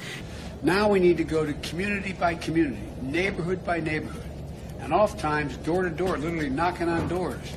Ε, η δική μας προτεραιότητα αυτό το διάστημα είναι να κάνουμε μια εκστρατεία ε, πόρτα-πόρτα, να πείσουμε αυτούς τους πολλούς οι οποίοι είναι διστακτικοί, τους λίγους που είναι αρνητές, δεν πρόκειται κανείς να τους πείσει, αυτοί θα είναι λίγοι, δεν θα επηρεάσουν το τύπος ανοσίας της χώρας, αλλά τους πολλούς που είναι διστακτικοί μπορούμε να τους επηρεάσουμε και αυτό θα κάνουμε τις επόμενες εβδομάδες. Και πέρα από αυτό, τώρα λοιπόν να δούμε λίγο στο θέμα ότι αυτό που χρειάζεται επίσης να διακρίνουμε λοιπόν τώρα είναι το πόσο σαφώς αυτή τη στιγμή ε, το μεγαλύτερο μέρος της Εκκλησίας, τα μεγάλα τα κεφάλια αυτή τη στιγμή, ε, έρχονται σε συνεννόηση με την πολιτεία κανονικά, δηλαδή υπάρχει μια πλήρης συνεργασία. Εντάξει, σε αυτό. Οπότε βλέπουμε εδώ ότι ο Μόσιαλος, λοιπόν, ε, που είναι υποτίθεται στους ειδικούς, οι οποίοι είναι μαζί με την πολιτική αρχή, που υποτίθεται την αρχή, αλλά φυσικά είναι διαταγοδόχοι, έτσι. Αυτοί λοιπόν που ήταν μαζί, τώρα είναι μαζί τελικά και με τον Μητροπολίτη Πυραιός Σεραφείμ, για παράδειγμα. Χθες, 2-3 χιλιάδες λέει συμπολίτες μας πήραν το Σταυρό, έτσι είπε. Και τον αναφέρει το τι είπε ο, ο Μόσιαλος, τι είπε ο Μητροπολίτης Πυραιός και λέει πήραν το σταυρό και τη σημαία, λέει τα σύμβολα του έθνους μας, υπερασπιζόμενοι τον εχθρό που πλήττει τη ζωή μας, τον κορονοϊό, το θάνατο δηλαδή. Και ότι χρειάζεται, λέει, πνευματική αφύπνιση από όλους μας, λέει ο Μητροπολίτης. Μένω έκθαμβος από όλα αυτά τα γεγονότα. Έχουμε εμβολιαστεί 5 εκατομμύρια Έλληνες, παρουσιάστηκαν 4-5 καταστάσεις δύσκολες. 4-5 μωρέ, ψηλοπράγματα. Θα τα δούμε σε λίγο εμείς όμως πάλι. Ε, από την άλλη πλευρά, λέει, έχουμε 12.500 νεκρούς. Σκέψου τώρα, ενώ, δηλαδή σκέψου πόσο αστείοι είναι, δηλαδή τα επιχειρήματα. Δηλαδή σε, κάθε χρόνο στην Ελλάδα πεθαίνουν 350.000 άτομα και για 12.500 νεκρούς που ξέρουμε ότι δεν είναι από ιό, απλά τους γράψανε και πάλι όμως είναι πάρα πολύ μικρό νούμερο για να, για να θεωρείται σοβαρό αυτό όταν πεθαίνουν τόσοι άνθρωποι στην Ελλάδα γενικώ. Πεθαίνουν δηλαδή, δηλαδή αυτό είναι μεγάλος αριθμός θανάτων όλο αυτόν τον καιρό από αιτία, δηλαδή άμα ήταν να βάζαμε εγκεφαλικά καρδιές και τέτοια ε, καταλαβαίνεις τώρα πόσο λίγο είναι αυτό για να πόσο μικρός είναι αυτός ο αριθμός παρότι δεν είναι ψεύτικος όπως ξέρουμε αλλά και αληθινός να ήταν πόσο, τι νούμερο είναι αυτό για να κάνεις όλα αυτά για ένα τέτοιο αριθμό νεκρών; Ο Ιατρικός Σύλλογος της Αθήνας λοιπόν και ο Πανελλήνιος Ιατρικός Σύλλογος έχουν άποψη για συναδέλφους τους που διασπείρουν ψευδείς ειδήσεις. Αν δεν έχουν τότε ας αποποιηθούν το ρόλο τους ως θεσμικοί σύμβουλοι το, ε, του Υπουργείου Υγείας. Εντάξει. Ε, οπότε αρχίζουμε τώρα και βλέπουμε εδώ πέρα πώς λοιπόν η Εκκλησία πηγαίνει και τα, αρχίζει και έρχεται σε επαφή πάρα πολύ πλέον με την πολιτεία αυτό που λέμε. Και είδαμε και τις προηγούμενες μέρες τη συζήτηση που, ότι, ε, ότι προσπάθησαν να το κάνουν υποχρεωτικό και για τους ιερείς, τελικά δεν έγινε, αλλά βλέπουμε το, το, τι παρουσιάζεται. Θα δούμε για παράδειγμα εδώ, Μητροπολίτης Θεόκλητος, βλάσφημη και αιρετική, λέει όσοι δεν θέλουν να εμβολιαστούν. Για να δούμε, στην πυρά, για να Ωστόσο, δούμε. Ε, ο κόσμος έχει αναθαρίσει, η αλήθεια είναι αυτή και ε, είμαστε λίγο πιο ελεύθεροι και η Εκκλησία πλέον ε, βλέπουμε ότι γεμίζει διαφορετικά. Είναι και εμβολιασμοί περισσότερα, οι βοηθείς κάπως και αυτό έτσι έχουν εμβολιαστεί και μακάρι να εμβολιαστούν όλοι. Α, είστε υπέρ των εμβολιασμών, έτσι; Ε, και βέβαια. Ε, ξέρω εγώ, σε Βαρνότε, ακούω κάποια πράγματα τώρα. Ότι εντάξει δεν χρειάζεται να εμβολιαστούμε. Έχουμε τους Αγίους μας βοηθάνε. Οι Άγιοι μας βοηθάνε όπως το περιστατικό το οποίο συνέβη προχθές. Δεν μπορεί να μας βοηθάει τώρα ότι εμείς όταν έχουμε το κεφάλι εκεί και λέμε ότι δεν πρέπει να. Άκου, άκου, με λίγα λόγια τι είναι. Αυτό που λένε είναι βλασφημία. Δεν μπορείς να προκαλέσεις το Θεό να σου κάνει το θαύμα. Ακριβώς. Αυτό, αυτό, αυτό είναι αίρεση και είναι πλάνη. Ο Θεός θα σε βοηθήσει, σου έχει δώσει μυαλό, σου έχει δώσει το, το νου για να μπορείς να κάνεις αυτά τα οποία. Κράτησε πολύ γενικά ότι χρησιμοποιούν στη ρητορική τους και όλα στην έννοια αίρεση. Έτσι, ενώ αυτή είναι αίρεση, με αυτά που λένε και κάνουν, χρησιμοποιούν και την έννοια αίρεση για τους αρνητές. Δηλαδή, αντινόηση πάλι, όπως καταλαβαίνεις έχει κανονίσει με τους ανθρώπους. Ε, ο ίδιος ο Θεός έδωσε τους γιατρούς. Ο Θεός έδωσε τα φάρμακα. Ο Θεός έδωσε την επιστήμη. Το γράφει μέσα η Αγία Γραφή. Εσύ που κάνεις τον ειδικό και λες ότι θα μου αλλάξει το DNA. Λες ότι... Ο, ο Θεός έδωσε τα φάρμακα και, το, και το, ο Θεός χρειάζεται φάρμακα δηλαδή και ο Θεός έδωσε αυτά τα φάρμακα. Καλά και, ο, και τον κύριο Τσιόδρα και αυτούς εκεί, του, τα, αυτά, όλα αυτά τα κοθόρνια εκεί πέρα που παρουσιάζονται δήθεν ότι κάτι ξέρουν από επιστήμη, αυτούς τους έφερε ο Θεός αυτούς, που δεν ξέρουν την τύφλα τους και δεν, ξέρουν τι λένε. Και το μόνο που κάνουν είναι να λένε κατά, κατά λέξη αυτά που τους λένε να πούνε. Έχει το τσιπάκι μέσα, λες ότι θα κάνουμε, έχουμε παρενέργειες. Ναι, έχουμε παρενέργειες και λοιπόν θα πάρεις παρενέργεια θα Ακριβώς. Αυτό σημαίνει αντεπονάκι, ότι θα μωρέ, σώσει δεν εσύ λες τώρα. την ανθρωπότητα με το εμβόλιο Έτσι και πρέπει να το δεις το το εμβόλιο. Δεν σε φάρμακο. φέρεις ένα Και δεν θα αντεπονάκι. μεταδώσεις μωρέ. τον ιό σε άλλον. Σιγά τώρα. Εάν δεν το κάνεις, είναι αμαρτία. Μάλιστα. Εσύ, θα, εσύ κάνεις αμαρτία που θα μεταδώσεις τον ιό σε αυτόν που ε, έχει μπολιαστεί και είναι ασφαλής. Κατάλαβες πώς πάει; Δυστυχώς υπάρχουν και κάποιοι οι οποίοι Ποιος θέλει να πραγματικά. κάνει το εμβόλιο, ποιος θέλει να πάρει φάρμακα, κανένας. Κανένας, αυτό λέω. Για- ε, Ακούω κάποιον λέει κάντος εσύ να γλιτώσω κι εγώ. Κανέ, κανένας δεν θέλει, αλλά άμα είναι να είναι ικανοποιημένο το αφεντικό δεν θα του πει και όχι, έτσι δεν πάει. Μπορεί να μην θέλει, αλλά άμα το πει το αφεντικό, τι να κάνουμε τώρα; Πάμε να του πούμε όχι, δεν γίνεται αυτό. Μα με συγχωρείς, εγώ θέλω να το κάνω, δεν ανησυχώ κι εγώ. Ε, όχι. Αυτό καταρχήν είναι εγωιστικό. Αυτό είναι αμαρτία. Δυστυχώς. Θα το πει για μένα, όχι. Αμαρτία.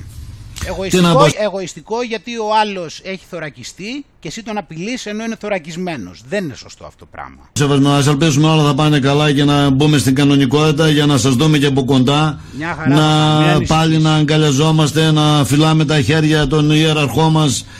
Ε, ναι, γιατί είπαμε, αυτοί που έχουν κάνει τα μπόλια ε, μπορούν να αγκαλιάζονται μόνο άμα πάνε και κάνουν τα μπόλια και οι άλλοι. Αλλιώς αυτοί που έχουν κάνει τα μπόλια δεν μπορούν να αγκαλιάζονται. Πρέπει πρώτα να τα κάνουν οι άλλοι. Χωρίς να ανησυχούμε. Δηλαδή η αγκαλιά επιτρέπεται μόνο αφού οι άλλοι δείξουν πιστοποιητικό. Δηλαδή, άμα θέλει ο ένας μπολιασμένος να αγκαλιάσει τον άλλον, πρώτα θα πρέπει να δει το πιστοποιητικό των υπολείπων και μετά να τον αγκαλιάσει.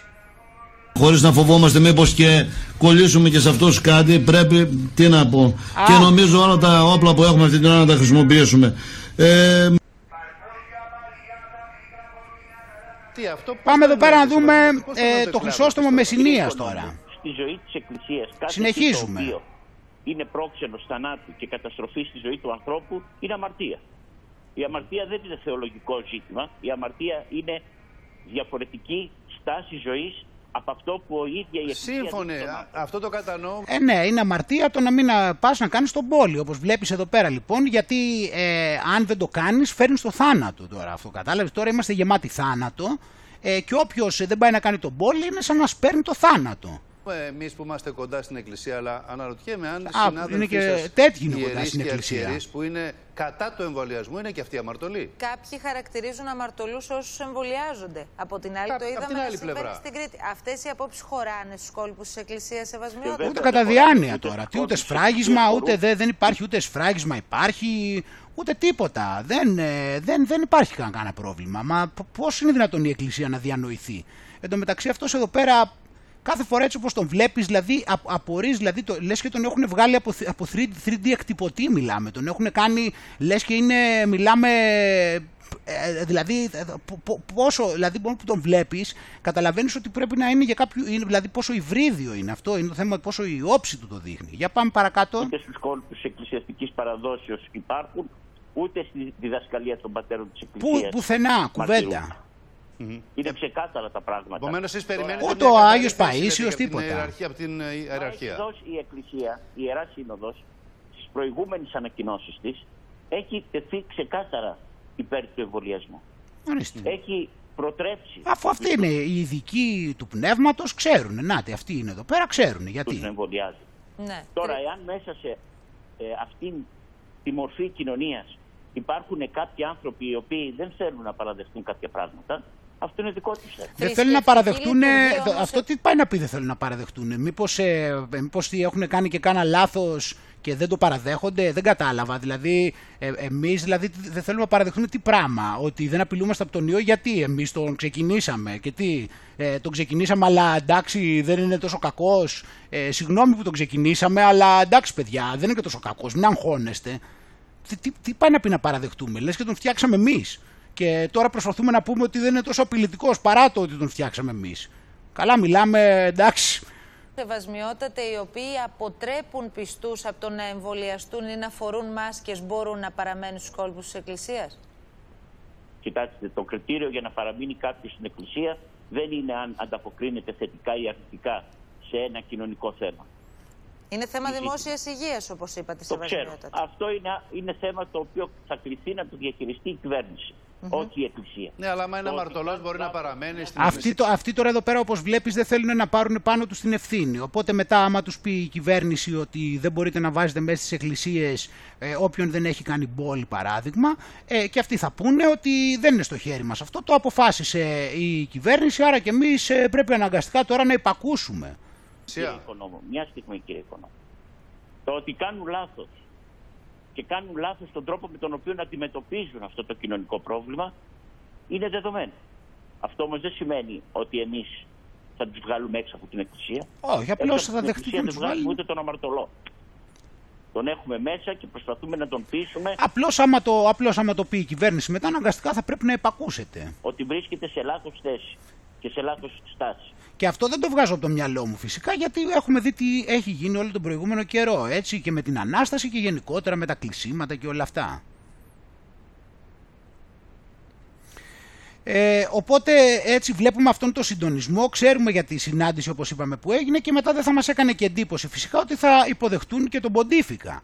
Έτσι πρέπει να έρθει και το Σεπτέμβριο ε, μετά από την πρόσκληση της ε, Κατερίνας Ακελαροπούλου. Βλέπεις λοιπόν πως τα τσανάκια έτσι έρχονται κοντά ε, και σχετική ενημέρωση είχε σήμερα και ο Αρχιεπίσκοπος Αθηνών και Πάσης Ελλάδος, ε, κύριος Ιε- Ιερώνυμος από τον Πρωθυπουργό, ε, ο οποίος μετέφερε την πρόθεση της Προέδρου της Δημοκρατίας να απευθύνει με την ιδιότητα αρχηγού κράτους την πρόσκληση τι τιμή στον Πάπα Φραγκίσκο, έτσι.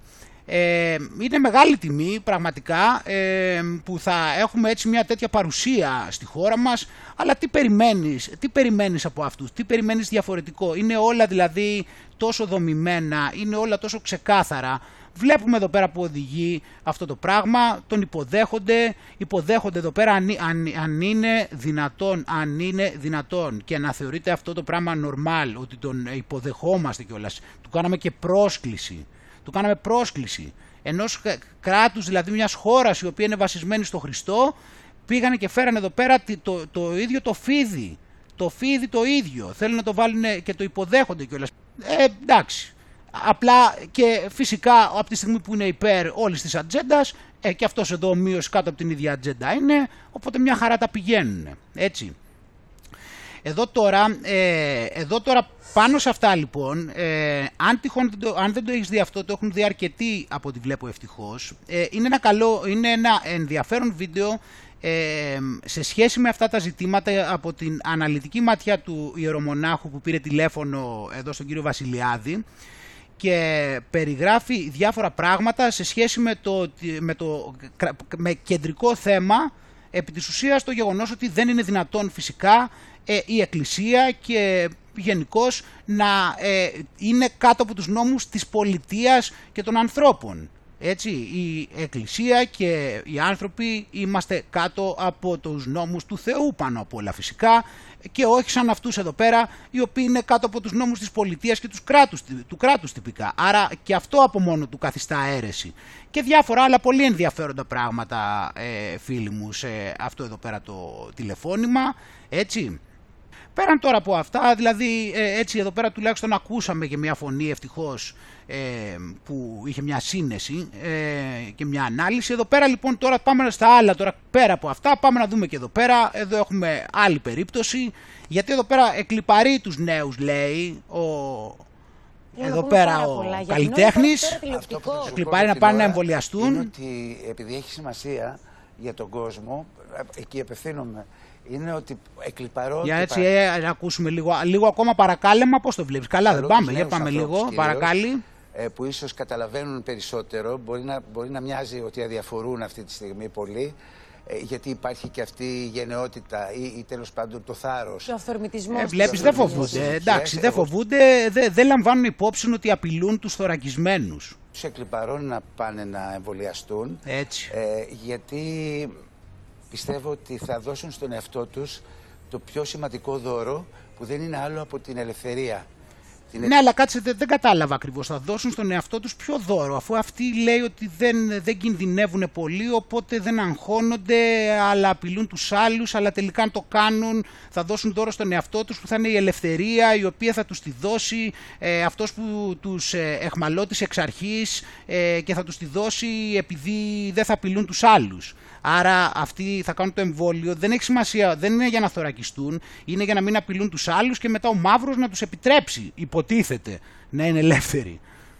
Την ελευθερία του ατόμου αυτή τη στιγμή δεν είμαστε ελεύθεροι, το γνωρίζουμε όλοι. Ε, ναι, είναι μόνο όταν ε, εμβολιαστούμε Τα όλοι. διαστήματα τους ελεύθερους και αυτά τα Ο παιδιά Μαύρος που ε, αισθάνονται υποσχέθηκε, ότι- μην ανησυχείς, ο Μαύρος υποσχέθηκε ότι όταν μπούμε όλοι στην ουρά, με τις μάσκες μας και όλα, θα μας αφήσει ελεύθερους. Όλα και όλα, έτσι είπε ο Μαύρος.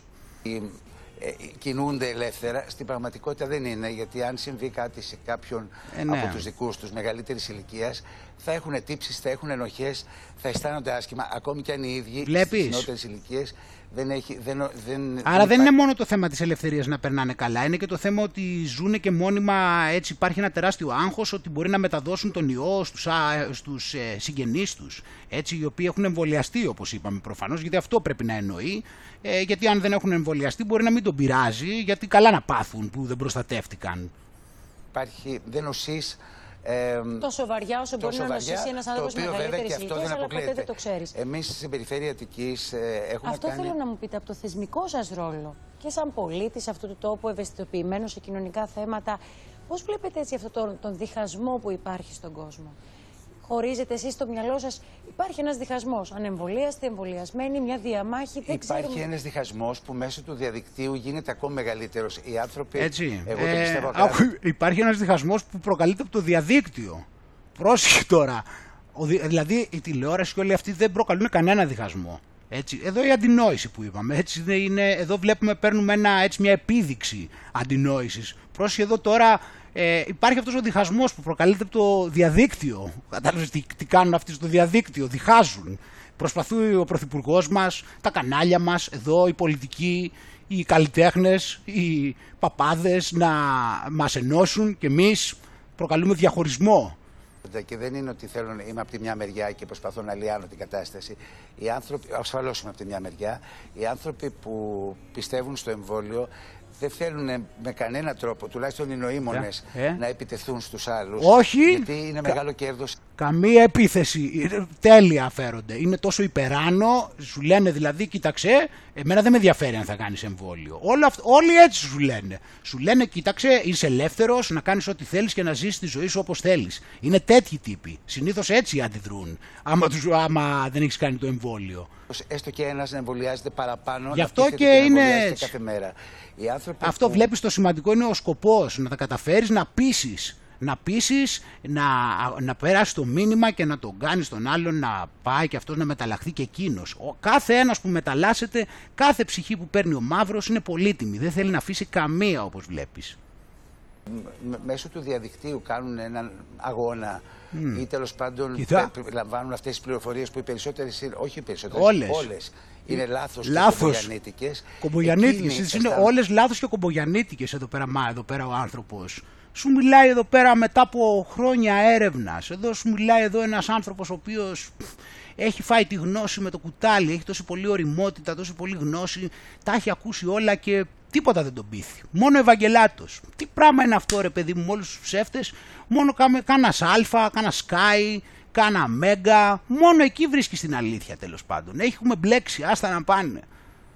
ότι γίνεται μια επανάσταση, ας πούμε, ότι είναι αντισυστημικό αυτό που κάνουν και είναι πολύ μεγάλο λάθος αυτό. Εγώ Πολύ θα σας πω, επικίνδυνο. παρό- Παρότι είμαι τελείως εναντίον κάθε διχασμού, ότι έχουμε αποφασίσει το θέατρό μου, το θέατρο Αλάμπρα, μαζί με τον ε, παραγωγό μου, τον Δημήτρη Αγγελόπουλο, το χειμώνα, εγώ του- τουλάχιστον θα Να το είναι πω τώρα, COVID-free. ε, θα, θα είναι ε, μόνο για εμβολιασμένους, παρότι δεν θέλω καθόλου να ενισχύσω κανένα διχασμό. Είναι νομίζω το Παίζει πρώτο κανένα θέατρο που ρόλο αυτό ανακοινώνει τώρα, έλα. Ότι, ε, ότι Το θα, πρώτο, θα ναι, ναι, λειτουργήσει ναι. με αυτόν τον τρόπο και το κάνω όχι επειδή θέλω να ενισχύσω, ξαναλέω. Πρόσεχε τώρα εδώ, α, τώρα εδώ σου δείξω ε, πώς έχουν κανονιστεί τα πράγματα. Άκου εδώ τώρα τι συμφωνία έχει γίνει. μια, μια αίσθηση διχασμού. Το τελείως αντίθετο. Το κάνω με πολύ μεγάλη αγάπη για όλους. Φοβάστε καθόλου ότι αυτή η επιλογή Άκου. μπορεί να στερήσει το θέατρο από εισιτήρια; Αυτό, Ας το υπο, στερήσει. αυτό, υποτε, αυτό υποτίθεται ότι θα ήταν πρόβλημα. Λέει ας το στερήσει. Κοίτα τώρα λοιπόν πώς θα το συνεχίσει και πώς προδίδεται. Εγώ έχω σπουδάσει ιατρική, έχουμε ένα θεσμικό ρόλο στην περιφέρεια. Ο Γιώργος Πατούλης, ε, ο περιφερειάρχης και αγαπημένος μου φίλος, ε, έχουμε, ήμασταν συμφοιτητές στην ιατρική και είναι Βλέπεις; πρόεδρος του ιατρικού Άκου τώρα, συλλόγου. λοιπόν. Έχουμε νομίζω μια υποχρέωση απέναντι στη δημόσια υγεία Έτσι. πρώτα και μετά στο επάγγελμά μας, στη ζωή μας. Στη ζωή μας. Ε, άκου, πρέπει λοιπόν, να- άκου λοιπόν τι έγινε. Πήγε και του είπε ο Πατούλης, κοίταξε, του λέει Χαρούλη, εσύ θα, εσύ θα κλείσει το, θέα- το θέατρο και θα το βάλεις μόνο και μό- μόνο να είναι με, για εμβολιασμένους. Ναι, ρε, θα του είπε ρε, εσύ, αλλά άμα το κάνω εγώ αυτό, μπορεί να μην έρθει ούτε το 1 τρίτον εκεί πέρα να μπει μέσα. Τι θα κάνουμε εμείς με τα εισιτήρια; Και του λέει: Τη γάρε, τι ανησυχείς εσύ, αφού εδώ πέρα είμαι στην περιφέρεια, ε, έχεις και πτυχίο ιατρικής, θα σε βάλω εγώ σε μια χαρά θέση εκεί πέρα μέσα στο Υπουργείο, θα βγάζει περισσότερα και από όσα έβγαζε και από το θέατρο. Αφού πιο πριν βέβαια μπορεί να σε έχει στηρίξει οικονομικά ο μαύρος, αλλά αν επειδή έχει να δώσει σε τόσο κόσμο, άμα δεν στηρίξει το θέατρο σου οικονομικά και αν τυχόν δεν πάτε καλά, κάπου θα σε βολέψω εγώ στην περιφέρεια. Έχεις εσύ και εκείνο το πτυχίο, εκεί τι πτυχίο είναι, θα σε βολέψω εγώ και τελικά ακόμα και αν κλείσετε το θέατρο, δεν πειράζει, εγώ θα σε βολέψω και μπορεί να βγάζει εκεί και περισσότερα από ότι στο θέατρο. Και βλέπεις λοιπόν εδώ ότι μπλέξαμε και βλέπεις εδώ τι θα πάθουμε, ότι θα χάσουμε αυτόν τον μεγάλο καλλιτέχνη άμα δεν έχουμε κάνει τον πόλη. Είναι πολύ μεγάλη απώλεια. Δηλαδή αρχίζω και σκέφτομαι ότι εδώ είναι ένας πραγματικός λόγος, δηλαδή μπορεί μέχρι τώρα να μην με ενδιέφερε, αλλά εδώ πέρα είναι ένα καλό κίνητρο ότι αυτός είναι ένας καλός λόγος για να απολαύσεις αυτό το μεγάλο καλλιτέχνη, να πας και να ρίξεις αυτό το τρύπημα. να συμβαστούμε τις ζωές όλων μας και μετά ε, μέσα σε αυτές τις ζωές ε, να εντάσσεται και η δική μας ζωή. Δεν μπορούμε να λειτουργούμε σε τέτοιες συνθήκες ιδιαίτερες σαν μονάδες. Πρέπει να λειτουργούμε σαν σύνολο. Πάρα πολύ σωστά και είναι πάρα πολύ σημαντικό και ωραίο το μήνυμά σας, κύριε Φοβερό Ρώμα. μήνυμα, ε, Από- ενωτικό Ελπίζω να πάνω μην απ' όλα. παρεξηγηθεί. Πραγματικά από την καρδιά μου ε, λέω στους ανθρώπους να προχωρήσουν σε αυτό το επόμενο Μμ. βήμα που θα απελευθερώσει την Εντάξει ρε παιδί τον μου, αυτό το πλανήτη. παρακάλι σου, έλα ηρέμησε πια, εντάξει, μας τρέλανες, πω, πω, τόσο παρακάλι, εντάξει, το καταλάβαμε, μας παρακαλάς, εντάξει, το ξέρουμε.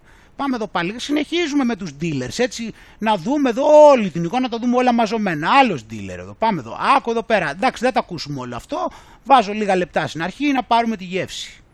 που έχει ακουστεί τις τελευταίες ημέρες είναι το Άρη Πορτοσάλτε που εγώ δεν έχω Κοίτα με ποιον συμφωνήσει ταυτίζεται ποτέ τώρα. μαζί σήμερα. Κοίτα με ποιον Ο ταυτίζεται. Άρης Πορτοσάλτε είπε κοιτάξτε εντάξει αφήστε τους αλλά αν νοσήσει και είναι ανεμβολίαστος θα πληρώσει τα νοσήλια. Ε βέβαια, ενώ άμα, άμα Λέω- νοσήσει από το εμβόλιο, Δημόσια υγεία βεβαίως θα τη συνειδητοποιώ. Σου λέω εγώ λοιπόν που εκπροσωπώ τη, νομο- τη δημόσια υγεία έλα να κάνεις το εμβόλιο για να μην τρέχουμε. Και λες εσύ, όχι δεν γουστάρω και το κολλάς.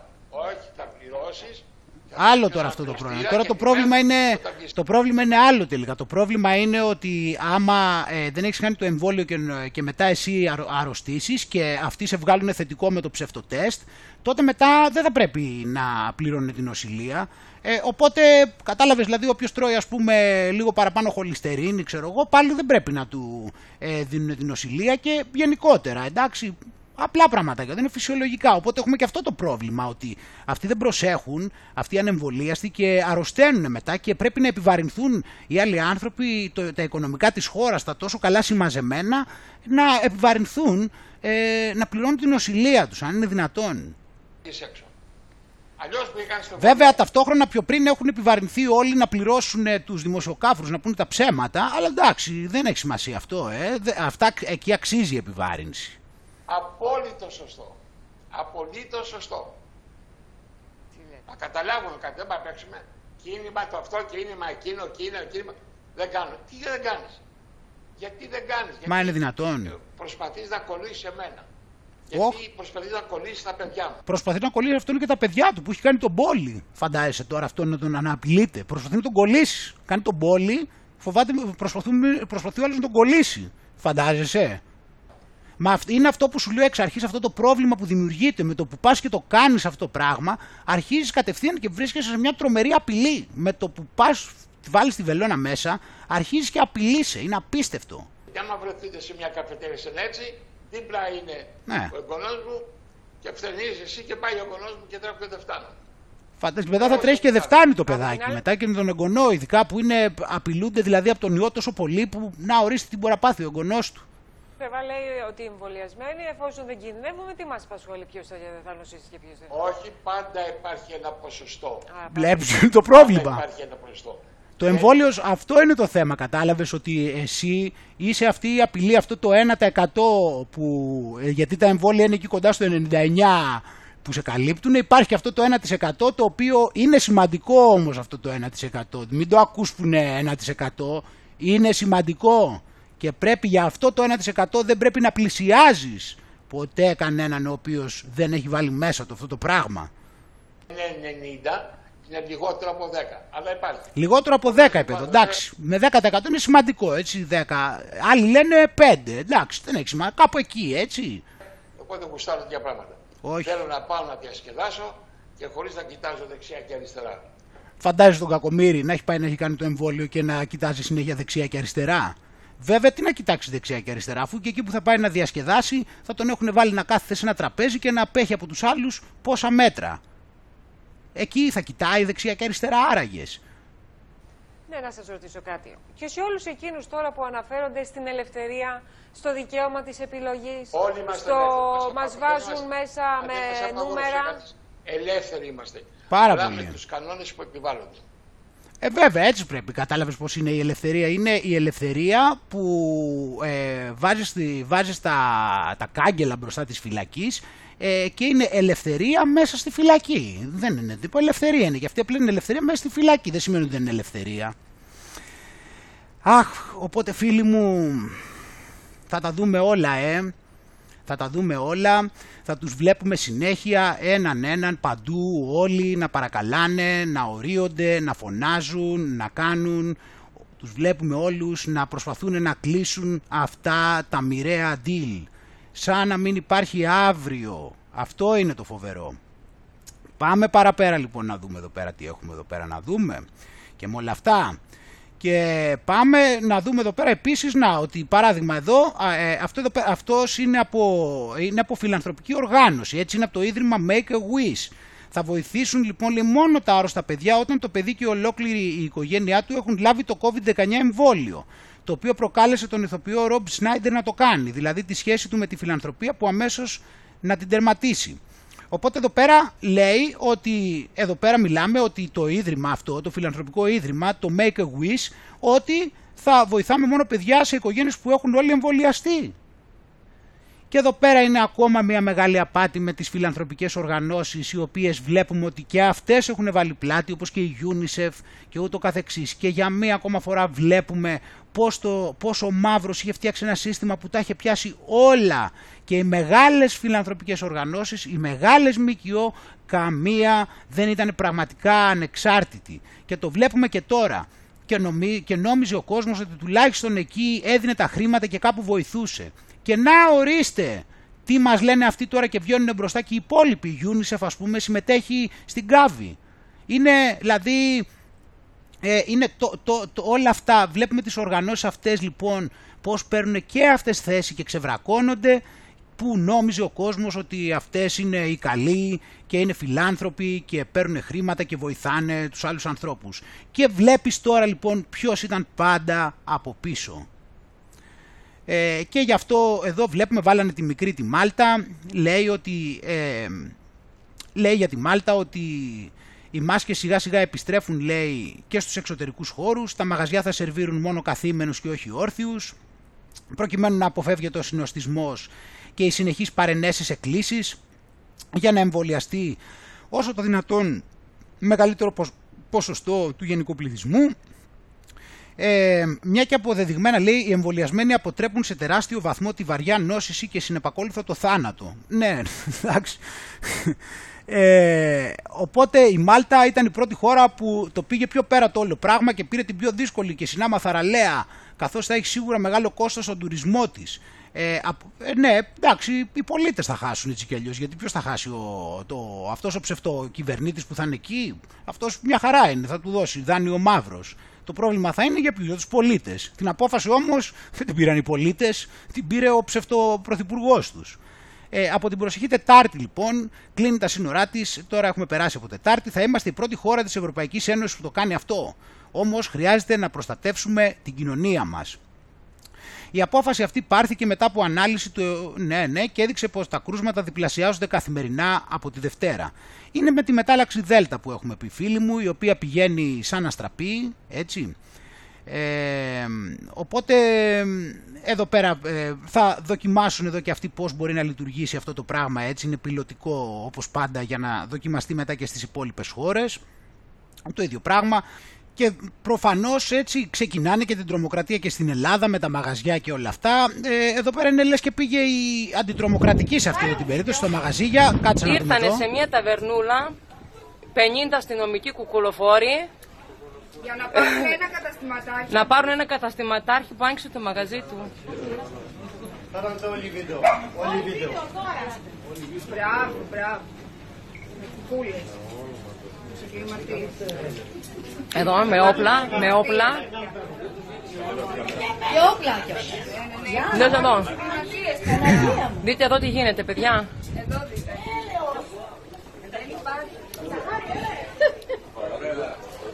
Μπράβο, παιδιά. Εντάξει. Τρομερό. Εντάξει. Αυτό που γίνεται είναι τρομερό. Να κάνουμε ένα χειροκρότημα. Είναι τρομερό. Ναι, Μπράβο σας, παιδιά. Τα κανάλια. Τα κανάλια καλέστε. Να πάρετε ένα, ένα καταστηματάκι να πάρετε. Μπράβο, της γειτονιάς ένα κατάστημα. Μπράβο σας. Κάθε Σάββατο είμαστε εδώ και διασκεδάζουμε. Δεν πειράζει κανέναν ο άνθρωπος. Μπράβο σας. Οπότε αυτό είναι που για να ξεκινήσει έτσι η τρομοκρατία για όλα τα μαγαζιά. Τώρα λοιπόν, βλέποντας και αυτή την εικόνα, δεν θα μπορούσαμε λοιπόν, όπως είπαμε και πριν, να μην αναφερθούμε σε μεγάλες συγκεντρώσεις που γίνανε σε όλη την Ελλάδα, σε πολλές πόλεις, ήταν πάρα πολλές πόλεις. Ε, θα δείξουμε εδώ κάποια πλάνα. Ε, εδώ είναι όπως, εδώ είναι η Πανεπιστημίου, έτσι. Ε, είναι ένα δείγμα του κόσμου που μαζεύτηκε ε, την ε, περασμένη Τετάρτη και έχουμε εδώ πέρα από την, έχουμε πλάνα να δούμε εδώ λέγω, ο εθνικός ύμνος ε, εδώ είναι έξω, ε, προφανώς όπως το έξω από το βουνί. από την όψη που με διάμετράει τη γη Ακακό καλαφραμένη των Ελλήνων αερά και σαν πρώτα αντιρωμένη γερος ελευθεριά και σαν πρώτα αντιρωμένη γερος ελευθεριά και σαν πρώτα αντιρωμένη γερος ελευθεριά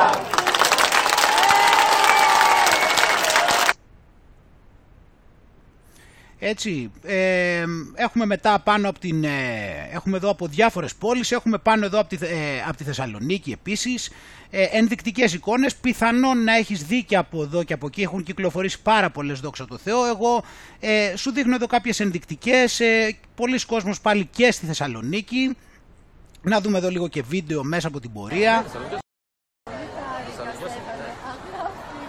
καλά, καλή δύναμη. Καλή δύναμη.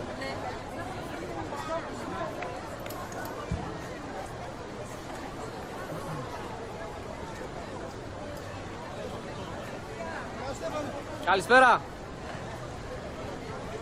Ε, δεν ξέρω ρε παιδιά τι να πω, δεν ξέρω να κάνω εκτίμηση. Είπανε κάτι για 6-7, 6-7 είναι πάρα πολύ. Αλλά σίγουρα, καλησπέρα, καλησπέρα. Σίγουρα πάνω από 3.500, 3.500 σίγουρα. Γερός, συνέχισε. Σίγουρα. Και ακόμα έρχεται ο κόσμος, δηλαδή είναι πολύ μεγάλη η συμμετοχή. Για μία ακόμα φορά η Θεσσαλονίκη δίνει δυναμικό παρόν. Δίνει δυναμικό παρόν.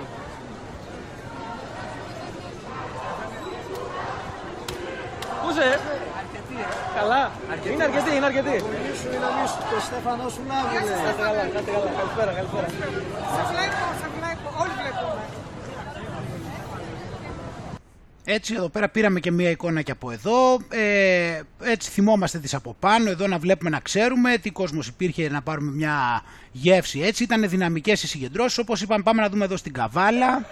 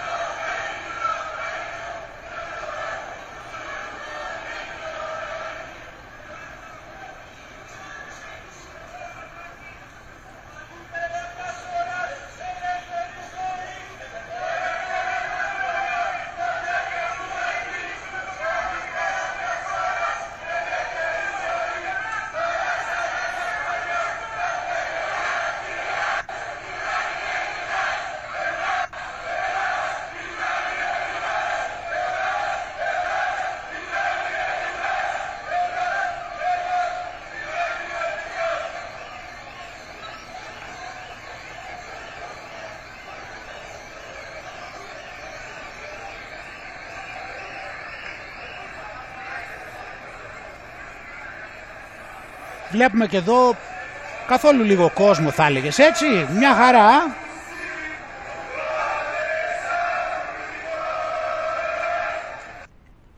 Έτσι ενδεικτικά και εδώ, εδώ έχουμε από τη δράμα όπως είπαμε και εδώ έχουμε κόσμο.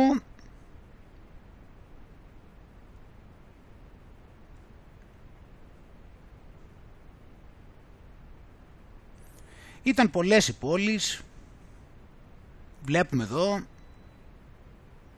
σαν κάτι να κινείται, σαν κάτι να φαίνεται να κινείται, για να δούμε. Σαν κάτι να κινείται φίλοι μου, δεν έχουμε ξαναδεί ε, μαζικά τόσες πολλές, είχαμε δει πέρυσι κάποιες καλές κινήσεις που είχαν γίνει, αλλά συνήθως δεν ήταν τόσο καλά στην Αθήνα, ήταν σε κάποιες άλλες πόλεις. Τώρα είδαμε δυναμισμό και στην Αθήνα επιτέλους. Ε, ας ελπίσουμε αυτό να λειτουργήσει σαν ένα έναυσμα έστω ε, διότι έτσι το να πας απλά και να κάνεις μία βόλτα και να περπατήσεις είναι ευχάριστο, είναι καλό, νιώθεις όμορφα, βλέπεις τον κόσμο, αλλά πάνω απ' όλα έτσι υπενθυμίζουμε ότι πάνω σε αυτό να πατήσουμε, να ανεβάσουμε την ψυχολογία μας, να νιώσουμε ότι δεν είμαστε λίγοι, να καταλάβουμε ότι υπάρχουν και πολλοί άλλοι που μας καταλαβαίνουν, ε, και μέσα από αυτό να πάρουμε δύναμη και τόλμη και αυτοπεποίθηση και σιγουριά ότι είμαστε στο σωστό δρόμο και ότι μπορούμε να κάνουμε πάρα πολλά πράγματα, πάρα πολλά πράγματα. Αυτός ο κόσμος μπορεί να κάνει πάρα πολλά πράγματα αν θελήσει να μην συνενεί, να μην δέχεται, να αντιδράει και να κάνει τις δραστικές κινήσεις στοχευμένα με τρόπο που πρέπει και να χτυπάει αυτό το μαύρο σύστημα ε, στους πληγές που έχει και να το τελειώνει επιτέλους. Όλο αυτό το εγκλημα, όλη αυτή την εγκληματική σαβούρα, την απόλυτη που έχει μαζευτεί. Ε, και είναι πολύ ευχάριστο συγχαρητήρια σε όλους τους Έλληνες που νιώθουν ελεύθεροι και ακόμα ε, αισθάνονται έτσι και δρούν έτσι. Γιατί πλέον, φίλοι μου, ίσως και αυτός είναι και ο λόγος που αυξάνεται και, το, και ο κόσμος ίσως που αντιδράει, γιατί αφενός μεν βλέπουμε ότι η υποχρεωτικότητα έχει παραγίνει, απ' την άλλη βλέπουμε ότι οι θάνατοι όλο και παραγίνονται.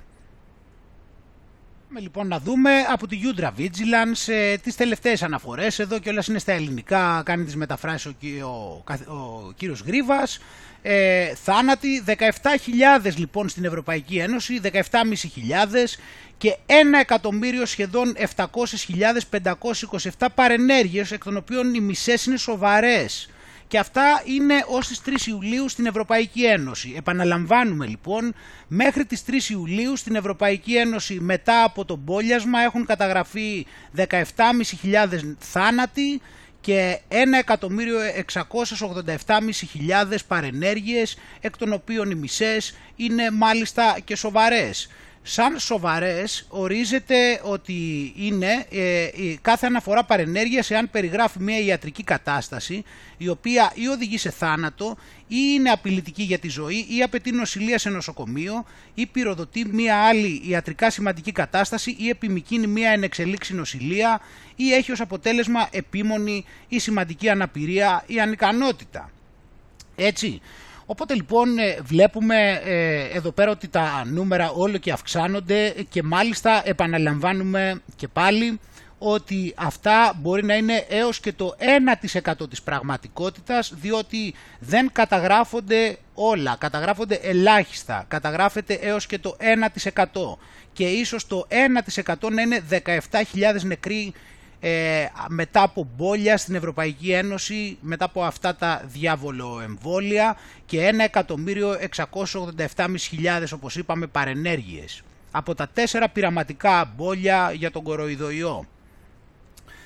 Ε, οπότε λοιπόν ε, βλέπουμε εδώ πέρα τις θέσεις και έχουμε εδώ πέρα βλέποντας τα στοιχεία πηγαίνοντας για παράδειγμα καταρχήν ε, στο Pfizer. Το Pfizer έχει καταγεγραμμένους 8.500 θανάτους και 632.000 παρενέργειες μέχρι τις 3 Ιουλίου εκ των οποίων τα 173.500 ήταν γενικές διαταραχές, συμβάματα τόπου χορήγησης, 2.510 θάνατοι, εκ των, ήταν εκεί πέρα, 114.000 διαταραχές νευρικού συστήματος που περιλαμβάνουν 902 θανάτους, 88.638 μειοσκελετικού συστήματος και συνδετικού ιστού προβλήματα, εκ των οποίων 103 θάνατοι, ε, 27.000 προβλήματα αναπνευστικού συστήματος θώρακα, μεσοθωρακίου και 989 θάνατοι, ε, 19.780 λοιμώξεις και παρασιτώσεις ε, που περιλαμβάνουν 834 θανάτους, ε, 14.858 καρδιακές διαταραχές που περιλαμβάνουν 1.165 θανάτους, Όλα αυτά επαναλαμβάνουμε είναι μόνο από το Pfizer έτσι γιατί άμα πάμε μετά στο Moderna θα βρούμε πάλι 42.000 γενικές διαταραχές και του τόπου χορήγησης και 1.928 θανάτους εκεί, 28.000 διαταραχές του νευρικού συστήματος και 465 θάνατοι και λοιπά και λοιπά για να μην τα διαβάζω όλα είναι εδώ στα ελληνικά. Από την Άστρα Ζένεκα έχουμε 3.871 θανάτους ως τις 3 Ιουλίου ε, και 852.000 παρενέργειες. Έτσι, και έχουμε εδώ πέρα για τον Τζόνσον, εδώ είναι όλα τα στοιχεία, είναι φανερά όλα αυτά. Ε, παρατηρούμε διαρκώς λοιπόν, συνέχεια, συνέχεια, συνέχεια, οι αριθμοί αυξάνονται, ε, οι ειδικοί σε εισαγωγικά σφυρίζουν αδιάφορα και μας λένε ότι είναι μεμονωμένα περιστατικά και δεν είμαστε σίγουροι, ε, ποτέ δεν βρίσκουν καμία σχέση, αλλά πλέον φίλοι μου αυτός είναι και ο λόγος που βιάζονται γιατί σε λίγο καιρό θα το μάθουν όλοι πόσο επικίνδυνα είναι και αυτοί που τα έκαναν θα καταλάβουν τι λάθος έκαναν ε, και θα είναι δύσκολα τα πράγματα μετά για να καταφέρουν να πείσουν ότι είναι ασφαλές αυτό σε, ε, σε βαθμό που είχαν πείσει ως τώρα. Αυτός είναι λοιπόν ο κίνδυνός τους. Αυτό είναι που τους κάνει, ένα πράγμα που τους κάνει να βιάζονται είναι αυτό. Ότι σε λίγο καιρό θα αποκαλυφθεί πλήρως το πόσο επικίνδυνα είναι αυτά τα σκευάσματα. Για παράδειγμα τώρα βλέπουμε εδώ πέρα μια ακόμα παρενέργεια που αναφέρεται και λέει τους είπανε λέει ότι άμα έχουν κάνει τον πόλη λέει της Pfizer να μην ασκούνται τον επόμενο καιρό ε, γιατί υπάρχει κίνδυνος ε, για φλεγμονή στην καρδιά. Ειδικά λέει για αυτούς οι, οποίοι, οι άντρες οι οποίοι είναι ε, κάτω των 40 ετών ε, και έχουν κάνει τη δεύτερη δόση Pfizer ή Moderna, δηλαδή τα mRNA. Εντάξει. Ε, είναι extremely rare βέβαια, είναι ε, υπερβολικά σπάνιο, έτσι, μην φανταστείς τώρα ότι δεν χρειάζεται να το πάρεις ότι κινδυνεύεις, απορώ και που το αναφέρουν, είναι δηλαδή τόσο αμεληταίο που ούτε καν έπρεπε. Ε, οπότε βρήκανε και φλεγμονή λοιπόν ε, στο, στο μυοκάρδιο, ε, μυοκαρδίτιδα δηλαδή, ε, και φλεγμονή ε, στο σημείο που είναι το υγρό της καρδιάς, το οποίο αυτή ονομάζεται περικαρδίτιδα αυτό. Ε, και ήταν όπως είπαμε συνήθως, ε, οπότε δεν θα πρέπει λέει να κάνουν να ασκούνται, τους είπανε στην Ουαλία, ε, για τις ε, επόμενες 48 ώρες μετά την δεύτερη δόση αυτού εκεί πέρα του πράγματος, έτσι, αυτού εκεί πέρα του δηλητηρίου.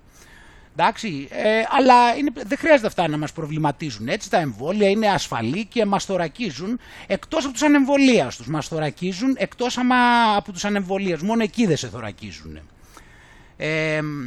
και τώρα εδώ πέρα λοιπόν, τώρα σε αυτά θέλω να σου δείξω λίγο κάποια πράγματα όπως σου είπα προηγουμένως, ότι αυτή τη στιγμή έχουμε το ότι από τη μία μας λένε ότι είναι ασφαλή και ούτω καθεξής. Απ' την άλλη μας λένε ότι όχι δεν, δεν προκαλεί μετάλλαξη, όχι δεν επηρεάζει το DNA, όχι δεν κάνει τίποτα είναι ασφαλές και μετά διαλύεται.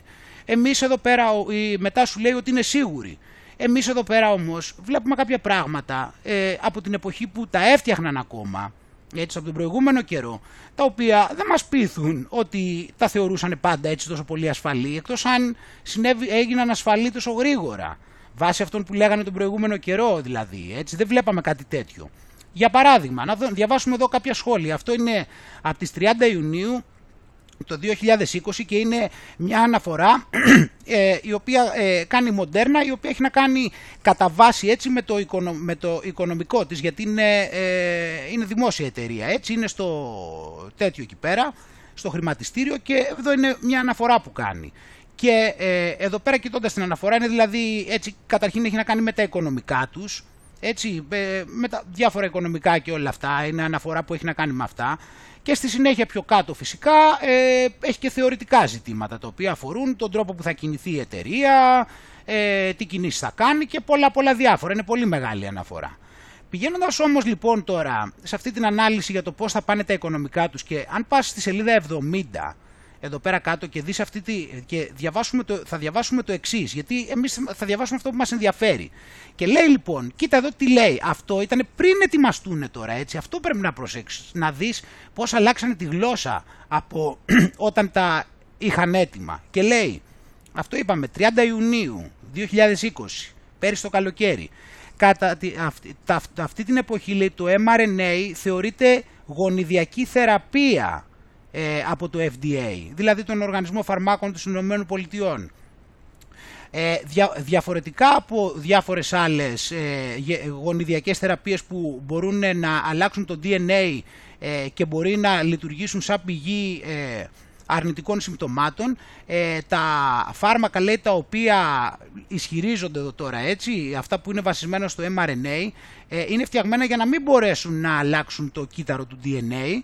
Ε, παρόλα αυτά λέει ε, πολλά αρνητικά, αρνητικά συμπτώματα παρατηρούνται στη γονιδιακή θεραπεία και μπορεί να δημιουργήσουν ε, την αρνητική ε, την αρνητική εντύπωση για τον τρόπο που λειτουργούν ε, τα, ε, τα φάρμακα mRNA παρά του γεγονότος ότι έχουν διαφορά στο μηχανισμό. Έτσι, δηλαδή υποτίθεται σου λέει εδώ ότι δεν αλλάζουν το DNA αλλά επειδή υπάρχουν πολλά αρνητικά συμπτώματα που παρατηρούνται στην γονιδιακή θεραπεία μπορούν να επηρεάσουν τον τρόπο που αντιλαμβανόμαστε τα φάρμακα mRNA.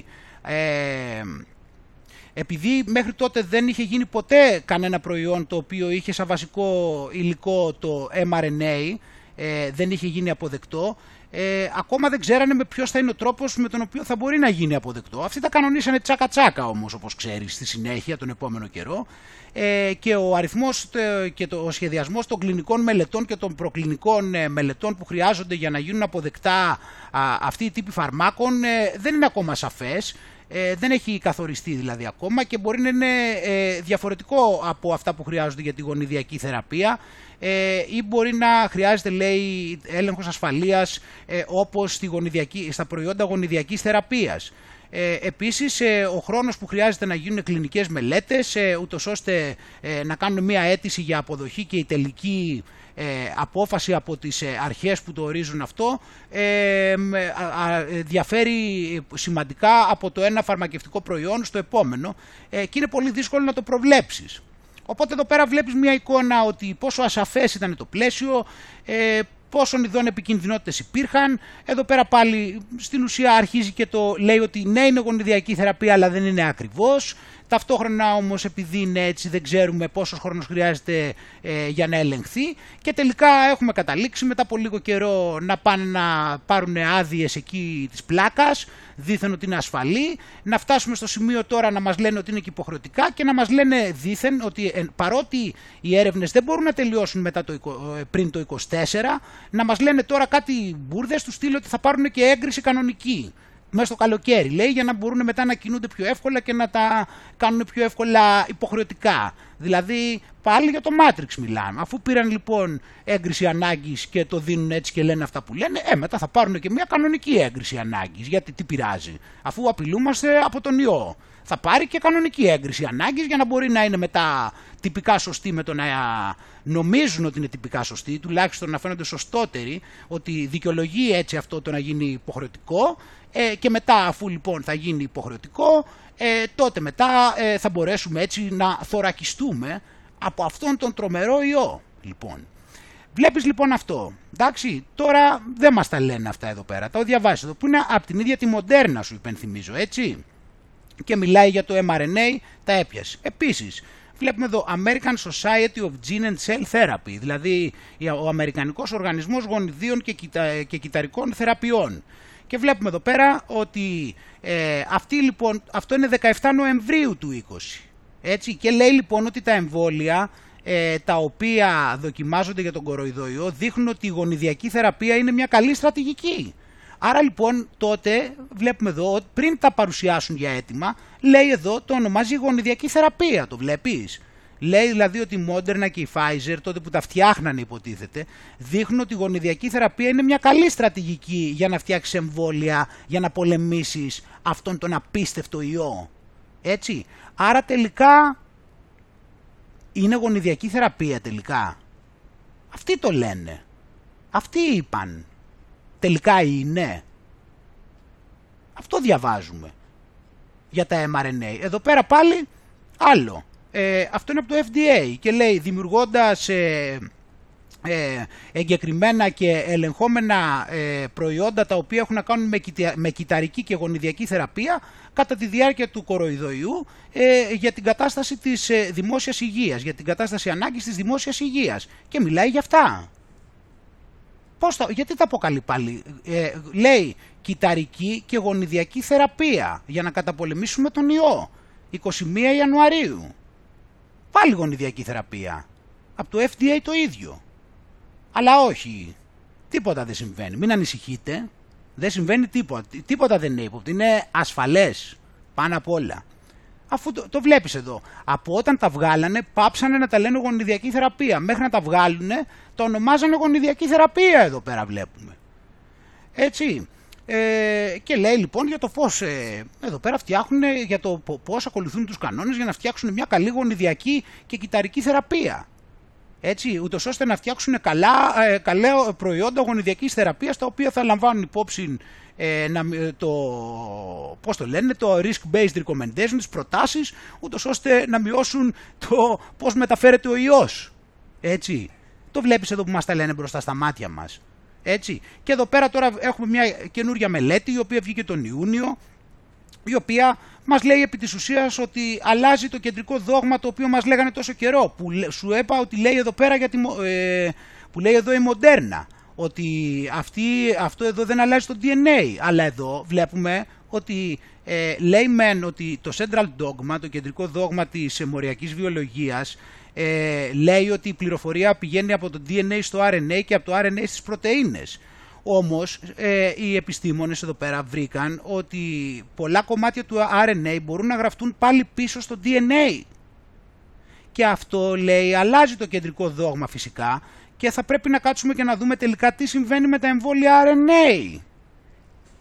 Και αυτά εδώ πέρα λοιπόν φίλοι μου δείχνουν εδώ πέρα τελικά για μία ακόμα φορά αποδεικνύεται κάτι και βλέπουμε εδώ επίσημη μελέτη η οποία μας λέει ότι ναι, μπορεί το RNA να, να επαναγράψει το DNA. Αυτές οι μέθοδοι λοιπόν φαίνεται πως αποδεικνύεται εδώ πέρα ότι κάνουν, προκαλούν μετάλλαξη κανονικά και με τον νόμο. Είπαν οι επιστήμονες από το Πανεπιστήμιο της Νότιας Καλιφόρνια. Έτσι. Και εδώ πέρα είναι και το άρθρο το οποίο έβγαλαν, έτσι, το οποίο το βλέπουμε. Θα, το, θα ανοίξει τώρα σε λίγο. Και αυτό φυσικά ανοίγει την πόρτα, λέει, για πολλές άλλες ε, μελέτες, οι οποίες δείχνουν τη σημασία που έχει ο μηχανισμός που μετατροπής των μηνυμάτων του RNA σε DNA στα ίδια τα δικά τους κύτταρα, είπε ο, ο PhD Richard Pomeranz. Εντάξει ε, δεν ξέρουν τίποτα εκεί στις τηλεοράσεις, δεν, δεν ενημερώνονται για αυτά, τι να τους κάνω; Αυτά δεν είναι επιστήμη αυτά, αυτά είναι από αλλού. Είναι από αλλού αυτά. Αυτά είναι, η, είναι πώς το είπε πριν ο, αυτός εκεί ο, ο ηθοποιός, ε, ο, ο Γαρούλης, έτσι δεν το είπε, πώς το, είναι, είναι όλα λέει ψέματα και είναι κομπο, κομπογιανίτικα, έτσι είναι και αυτά εδώ κομπογιανίτικα δεν είναι, τι είναι, γιατί, δηλαδή τι, δεν, δεν κατάλαβα, τι, βλέπεις εδώ πέρα. Ε, οπότε λοιπόν Paul ε, reverse transcribes RNA and promotes RNA templated DNA repair. Οπότε βλέπουμε εδώ ότι το αναστραμμένο ε, RNA ε, μπορεί να επηρεάσει το RNA και να αλλάξει, βλέπουμε εδώ repair, δηλαδή διορθώσει το DNA. Εντάξει.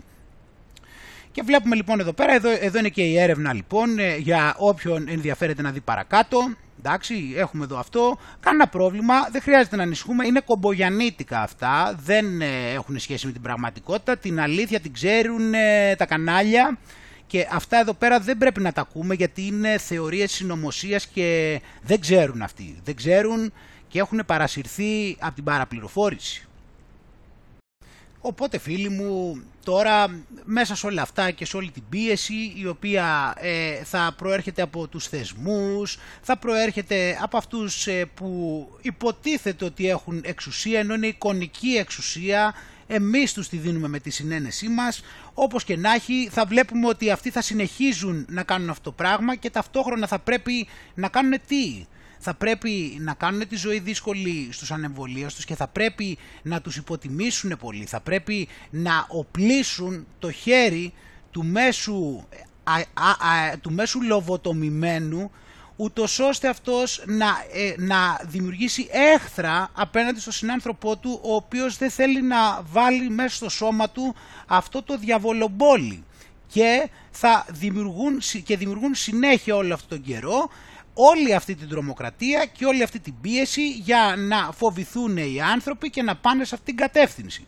Αλλά όπως βλέπουμε συνέχεια το κάνουν με φεδρό τρόπο, δηλαδή όχι απλά δεν υπάρχει λογική αλλά ε, ξεβρακώνονται εν παραλίλω με κάθε, δηλαδή κάθε στιγμή που ανοίγουν το στόμα τους ή μια κουβέντα που να γράψουν γελιοποιούνται κι άλλο και προκαλούν περισσότερο. Εδώ τώρα θα πάρουμε εδώ, δηλαδή αυτή εδώ τώρα λέει Ντίνα Δασκαλοπούλου, λαμπρό πνεύμα. Για να δούμε λοιπόν. Ο τίτλος είναι «Το πόλι, το φήμοτρο και το κίνημα». Εδώ τώρα εμείς ε, θα διαβάσουμε ε, ένα άρθρο ε, από την εφημερίδα των συντακτών ε, και να δούμε τι θα μας προσφέρει ε, αυτό το άρθρο και πώς θα προχωρήσει την νόησή μας έτσι τώρα γιατί προφανώς αυτά είναι έντυπα το οποίο είναι υψηλού επίπεδου και προφανώς εδώ πέρα το πρόσωπο το οποίο γράφει πρέπει να είναι κάποιο πολύ μορφωμένο πρόσωπο έτσι γιατί για να δημοσιεύεται η γνώμη του προφανώς ε, θα έχει αξία. Για να δούμε λοιπόν. Στη σελίδα λέει μπορεί να βρεις και κάθε λογής ανθρώπους, από ανεμβολίαστους συνωμοσιολόγους μέχρι εμβολιασμένους που έχουν ωστόσο σοβαρότητες ενστάσει ε, κανείς πρέπει να εξοικειωθεί με την ορολογία. Μπόλι λένε το εμβόλιο, φήμοτρο η μάσκα λέει, ε, rabbit λέει και αυτά. Μετά λέει πρέπει να μπει στο κλίμα από νέα τάξη πραγμάτων μέχρι χούντα. Από απειλή κατά του ελληνισμού μέχρι παραβίαση των ανθρωπίνων δικαιωμάτων. Ε, μπορεί κανείς να δει, αυτό να κρατήσεις τώρα λοιπόν, μπορεί κανείς να δει όλα τα επιχειρήματα αλλά και επιχειρήματα κατά της υποχρεωτικότητας του εμβολιασμού. Πρόσχε εδώ, μιλάει για επιχειρήματα. Εμείς διαβάζουμε το κείμενο, εντάξει. Όμως επίσης μπορεί να βρει κάθε πρόταση για την οργάνωση του εμβολιαστικού αγώνα. Ε, λέει για τη σελίδα Μαγαζιά χωρίς μπόλι. Συνεχίζουμε. Απαγορεύουν στους ανεμβολίαστου, μιλάμε για το 70% των Ελλήνων. Μπράβο στους καταστηματάρχες που πήραν αυτή την πρωτοβουλία. Καιρός ήταν να ξεσηκωθείτε. Γράφει μέλος της ομάδας. Έτσι εδώ το... η σελίδα έγινε δημοφιλής, αφού τα μέλη της αναζητούν μαγαζιά που δέχονται ανεμβολίαστου αλλά και μαγαζάτορες δημοσιεύουν προσκλήσεις κυρίως προς τους πελάτες, αλλά ενίοτε αναζητούν και εργαζόμενους που αντιστέκονται στον πόλη. Εδώ πάλι αναφέρει όπως αναφέρει σε post του ένας εκ των διαχειριστών της σελίδας. Και γράφει εδώ πέρα, αναφέρει τι αναφέρει σε post ο κάποιος από τους διαχειριστές της σελίδας. Συνεχίζει μετά. Στη σελίδα μπορεί να βρει κανείς τα πάντα, από μπαρ μέχρι ψισταριές και από περιποίηση άκρων κατοίκων μέχρι μαθήματα πιλάτες. Όμως μπορεί να βρει κανείς και, και κάθε λογής ανθρώπους. Αυτό που είπαμε πριν. Συνεχίζει η ομάδα οργανώνεται και τοπικά με υποομάδες, αναγεωγραφικές περιοχές και καταστήματα που δηλώνουν διαθεσιμότητα για πλήρη πρόσβαση σε όλους. Ε, εδώ πάλι αναφέρει πολλά πράγματα που λένε. Εδώ τι λέει ένα μέλος. Ε, λέει άλλη τι λέει ένα μέλος. Εδώ πέρα λέει άλλα πράγματα που γράφουν. Και εδώ πέρα έχουμε την τελευταία παράγραφο. Έτσι λέει εδώ άλλα. Λέει να βγαίνουμε παρέες, παρέες ανεμβολίαστη παράδειγμα. Και αν ο καταστηματάρχης κινδυνεύει με πρόστιμο Καλά, εντάξει, εδώ έχει πάει και έχει διαλέξει, ξέρεις, εντάξει, είναι, τι θα έχει διαλέξει, αλλά πάλι έτσι διαλέγει κάποια πράγματα τα οποία υποτίθεται ότι λέγονται εκεί. Μετά λέει, οι άνθρωποι που συμμετέχουν στη σελίδα νιώθουν απειλή σε κάθε επίπεδο από το να χάσουν τη δουλειά τους μέχρι το πιο βαθύ υπαρξιακό. Δεν κινδυνεύουν να χάσουν τη δουλειά τους, άκους εκεί. Μέχρι το, αυτοί που είμαστε εδώ και έχετε μαγαζιά να αναρτήσετε αν ψάχνετε προσωπικό για να μείνουμε ενωμένοι διότι αρχίζουν και διώχνουν εμάς. Ναι, γιατί έτσι δεν γίνεται. Αναφέρει πάλι εδώ πέρα την ελληνική. Στην πραγματικότητα αυτή η σελίδα είναι λέει ένας πολυπρισματικός καθρέφτης. Το φαινόμενο των αρνητών του εμβολίου ξεδιπλώνεται σε κάθε του διάσταση. Άνθρωποι που φοβούνται, άνθρωποι που οχυρώνονται πίσω από θεωρίες συνωμοσίας, άνθρωποι που κραδένουν ακραίες αντιδραστικές θέσεις, άνθρωποι που επιστρατεύουν σοβαρά επιχειρήματα, άλλη φεδρά, ενώ υπάρχουν και οι επιτίδιοι που βρίσκουν την ευκαιρία για χρυσές δουλειές στο όνομα ενός κινήματος, το οποίο πρέπει να μας προβληματίσει σοβαρά. Εντάξει, το διαβάσαμε όλο τώρα λοιπόν είδες εδώ πέρα κάποιο επιχείρημα; Για ποιο λόγο ας πούμε οι αρνητές έχουν άδικο; Βλέπεις εδώ πέρα να σου λέει για ποιο λόγο αυτοί που αυτοί ονομάζει αρνητές ε, για ποιο λόγο έχουν άδικο σε αυτά που λένε; Βλέπεις ε, ένα έστω επιχείρημα που να αποδεικνύει ότι, έχουν, ότι το να αρνείσαι αυτό το πράγμα είναι κακό και να, να έχεις εδώ κάποιο στοιχειοθετημένο επιχείρημα. Βλέπεις κάτι εδώ πέρα να σου λέει για ποιο λόγο γίνεται κάτι λάθος; Αλλά λοιπόν τι κάνει στην ουσία, τι κάνει. Κάνει αυτό που κάνουν οι θρασίδηλοι ε, κάνει αυτοί που ε, γνωρίζουν σε ένα βαθμό τον τρόπο που λειτουργεί η επικοινωνία. Δηλαδή τι κάνει. Μιλάει υποτιμητικά, μιλάει υπεράνω, Ξέρεις γιατί; Γιατί θέλει να δημιουργήσει την ψευδή εντύπωση ότι είναι κάποιο είδους προσωπικότητα πάρα πολύ οξυδερκής, που είναι τόσο πολύ οξυδερκής που δεν χρειάζεται καν να επιχειρηματολογήσει για το πόσο λάθος είναι αυτά τα πράγματα που λένε εκεί και είναι τόσο προφανή που δεν χρειάζεται καν να τεκμηριώσει. Οπότε ο ανυποψίαστος πολίτης που το διαβάζει παρότι δεν βλέπει επιχειρήματα και δεν βλέπει που είναι το πρόβλημα με αυτούς που αρνούνται τον πόλη και ποιο είναι το παράλογο σε αυτούς, θα λέ, ταυτόχρονα μπορεί και να σκεφτεί ναι αλλά αυτή για να το λέει και να το θεωρεί τόσο σίγουρο που ούτε καν τεκμηριώνει και είναι τόσο προφανή τα επιχειρήματα που ούτε καν μπαίνει στον κόπο να τα αναφέρει, κάτι θα ξέρει που τα θεωρεί αυτά παράλογα αυτή εκεί η πολυμορφωμένη κυρία. Οπότε στην ουσία κάνει αυτό λόγω λοιπόν πλήρης ένδυας οποιοδήποτε επιχειρήματος και προκειμένου να μην ρεζιλευτεί και να πει τις άλλες μπουρδες που λένε οι άλλοι, προτιμάει να μην πει τίποτα και να, να ποντάρει στο ότι κάποιοι θα ψαρώσουν από το γεγονός ότι θα νομίσουν ότι τα επιχειρήματα που έχει είναι τόσο πολύ προφανή που δεν μπαίνει καν στον κόπο να τα αναφέρει. Έτσι, αλλά αυτά δεν πιάνουν σε εμάς όμως φίλοι μου προφανώς έτσι, αυτά είναι τώρα για αυτούς οι οποίοι εντάξει είναι επαρκώς εύπιστοι που τώρα θα έχουν πιστέψει και ότι το εμβόλιο τους έσωσε. Ε, πάμε εδώ να δούμε συνέχεια τώρα έτσι από το CNN τώρα να δούμε έτσι. Ε, πάμε να δούμε εδώ πέρα ποιος, ε, τι έχουν σκοπό να κάνουν στην Αμερική γιατί φαίνεται εδώ πέρα ότι τα πράγματα ε, ε, δεν είναι επαρκώς αυστηρά. And what we really need to do at this point is to make vaccination the easy choice. It needs to be hard for people to remain unvaccinated. Right now, it's kind of the opposite. It's fine. I mean, it's easy if you're unvaccinated. You can do everything you want to do anyway. Εντάξει, καταλάβαμε και εδώ πέρα πώς έχει το πράγμα. Δεν χρειάζεται τώρα τα πράγματα έτσι να, του, να είναι εύκολα. Εντάξει, έτσι πρέπει να δυσκολευτείς. Και αυτό, σε αυτό το παιχνίδι φυσικά μπαίνουν μέσα όπως είπαμε και όλα αυτά ότι άμα δεν πας να κάνεις αυτό το πράγμα ότι θα κάνεις όλο μπόλια, ε, όλο τεστ και μάσκες και όλα αυτά εκεί τα κόλπα τους και αυτές οι μπουρδες, όλα αυτά ε, είναι στα πλαίσια των να πιεστείς φυσικά και να πας εκεί και να δεχτείς να κάνεις αυτό που θέλουν να κάνεις. Εντάξει.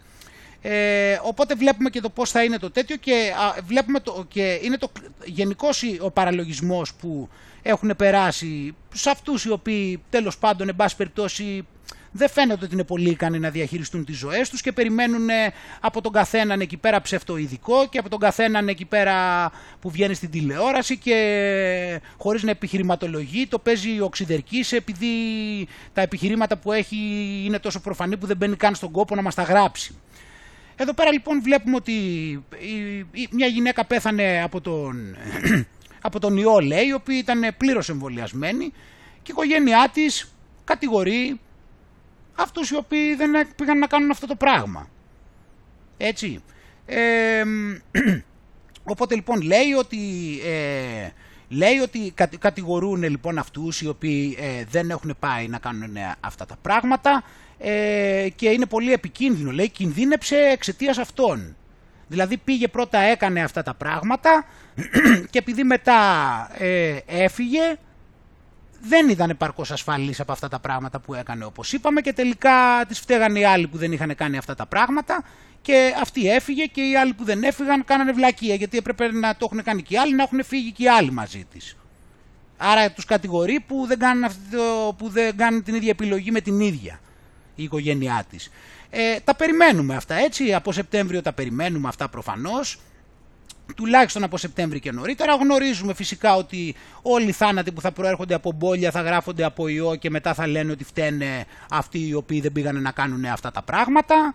Έτσι, τα αναμένουμε. Αυτά που είπαμε με τον Κούλι προηγουμένως για εκείνους εκεί που θα φταίνε ε, όταν θα ξανακλειστούμε μέσα και αυτοί εκεί οι κακοί άνθρωποι εκεί που δεν ε, βάζουν πλάτη και όλα αυτά. Εντάξει. Και έτσι να ξέρουμε και αυτό ε, εδώ πέρα το περιστατικό το οποίο είναι ενδεικτικό ε, του τι πρέπει να περιμένουμε. Και τώρα αυτό που ήθελα να σου πω για την Αγγλία λοιπόν, Ε, που υπάρχει ιδέα γενικώ που είπαν ότι θα τον ε, αντιμετωπίζουν λέει σαν τη γρήπη. Αυτό όταν λέει θα το αντιμετωπίζουν σαν τη γρήπη, βασικά όταν σου λένε θα το αντιμετωπίζουν το κοροϊδοϊό σαν τη γρήπη, εννοούν ότι θα παραμείνει και θα είναι συνέχεια. Ότι δεν θα ξεμπερδέψουμε. Αυτό εννοούν ότι θα το αντιμετωπίζουν σαν τη γρήπη. Σε ό,τι αφορά τώρα την Αγγλία, ε, είχαν φτιάξει ένα πλάνο εξόδου έτσι όπως και εμείς υποτίθεται πάλι που είχαν και την ίδια λέξη, το roadmap, έτσι. Και είχαν σκοπό να αποσύρουν ε, όλα τα μέτρα τέλος Ιουνίου. Έτσι, τέλος Ιουνίου. Το οποίο αυτό το σχέδιο, ε, αυτός ο οδικός χάρτης είχε ξεκινήσει από το Μάρτιο. Και υπήρχαν κάποια σταδιακά βήματα όπως ότι ανοίγουν οι pub, μετά ανοίγουν οι pub σε εξωτερικούς χώρους, μετά και σε εσωτερικούς. Τέλος πάντων είχαν σκοπό να ε, αφαιρέσουν όλα τα πράγματα, ε, αυτούς τους περιορισμούς μέχρι 30 Ιουνίου, τελικά το πήγανε μέχρι 19 Ιουλίου. Ε, και όχι μόνο αυτό λοιπόν τώρα, γιατί αυτό θέλουμε να δούμε αυτή τη στιγμή. Θέλω να σου δείξω πώς από τώρα οι χώρες οι οποίες έχουν προχωρήσει πιο πολύ σε αυτά τα πράγματα με τα μπόλια και υποτίθεται ότι είναι σε θέση να απελευθερωθούν περισσότερο, θα φανεί το πώς ήδη ετοιμάζουν το κλίμα για τη μεταστροφή και το πώς σε λίγο καιρό θα μας ξαναμπλέξουν χειρότερα ακόμα. Για να συνεχίζετε το γαϊτανάκι που εμείς ξέρουμε, έτσι. Θα δούμε λοιπόν αυτό τώρα πώς παρουσιάζονται ήδη επαρκή στοιχεία τα οποία δείχνουν ότι όχι απλά δεν ξεμπερδέψαμε, όχι οι Άγγλοι μόνο, γενικώς. Απλά τώρα ενδεικτικά με τους Άγγλους γιατί σε εμάς θα γίνει πάλι το ίδιο. Θα κάνουν, έτσι πάλι τα ίδια. Πάλι θα κάνουν δίθεν ότι ε, κάτι πέτυχε επειδή αν κάποιοι δεχτούν και πάνε και κάνουν τα μπόλια θα πούνε ότι κάτι έγινε και κάπως τώρα θα απελευθερωθούμε και μετά θα το γυρίσουν. Δες εδώ λοιπόν πώς είναι το κλίμα. Οπότε βγαίνει ο Μπόρις Τζόνσον λοιπόν, εντάξει, και σου λέει ότι ο, ο ιός δεν έχει ξεπεραστεί μετά το άνοιγμα των, 19 Ιουλίου. Εντάξει, στις 19 Ιουλίου λοιπόν που λέει ότι θα αφαιρεθούν ε, όλα αυτά τα μέτρα δεν σημαίνει ότι ε, θα έχουμε ξεμπερδέψει από τον ιό. Εντάξει, δεν σημαίνει ότι θα έχουμε ξεμπερδέψει από τον ιό. Και μάλιστα ο Chris Witty ο οποίος είναι ένας από τους επικεφαλείς εκεί των ειδικών στην Αγγλία, λέει ότι η Αγγλία μπορεί να φτάσει σε πολύ τρομακτικούς αριθμούς κοροϊδοϊού μετά την ημέρα ελευθερίας. Φαντάσου αυτή την ημέρα ελευθερίας τώρα. Η ημέρα ελευθερίας που λίγο πριν έρθει, αφού σου έχουν κάνει το βιοαβίωτο τόσους μήνες, αυτή η ημέρα ελευθερίας που τους υπόσχονται, λίγο πριν έρθει κιόλας, τους λένε για τρομακτικούς αριθμούς κοροϊδοϊού που αναμένονται. Εντάξει. Και δες εδώ πώς βγήκανε για να κάνουν τις ανακοινώσεις και δες εδώ το κλίμα λίγο. Εντάξει, κοίτα, βγήκανε λες και είναι νεκροθάφτες. Is changing. The tone shifting. Restrictions will be lifted. Δηλαδή σου λέει ότι ναι μεν, εσύ τώρα περιμένεις εδώ πέρα ότι κανονικά θα έπρεπε να ηρεμήσουν. Καλοκαίρι τώρα έτσι και όλα αυτά. Δες εδώ πέρα τώρα πώς είναι. Next week. But the cold reality of COVID Αλλά, remains. α, July βλέπεις. the 19th was meant to be a moment of celebration. Βλέπεις λοιπόν η ψυχρή πραγματικότητα παραμένει. Λέει 19 Ιουλίου αναμε... θα ήθελαν να είναι στιγμή εορτασμού αλλά Instead, we're bracing for danger. I cannot see έτσι άκουσες. Instead we're bracing for danger. Πα- α, δηλαδή αυτή η πολυπόθητη ημέρα τους λέει περιμένουν 19 Ιουλίου τελικά αντί να είναι μέρα πανηγυρισμού ετοιμαζόμαστε πάλι λέει για κίνδυνο. this powerfully or emphatically enough. This pandemic is not over. Το βλέπεις πως ξεκινάει ή πόσο σαφές. Ήθελα να σου το δείξω αυτό, να το δεις πόσο σαφές. Δηλαδή λέει δεν μπορώ να το πω πιο εμφατικά. Βγαίνει τη μέρα που ανακοινώνει υποτίθεται ότι σταματάνε τα μέτρα και λέει δεν μπορώ να πω πιο εμφατικά ότι δεν έχει τελειώσει αυτή η πανδημία. COVID remains. July the 19th was meant to be a moment of celebration. Instead, we're bracing for νεκροθάφτες. danger.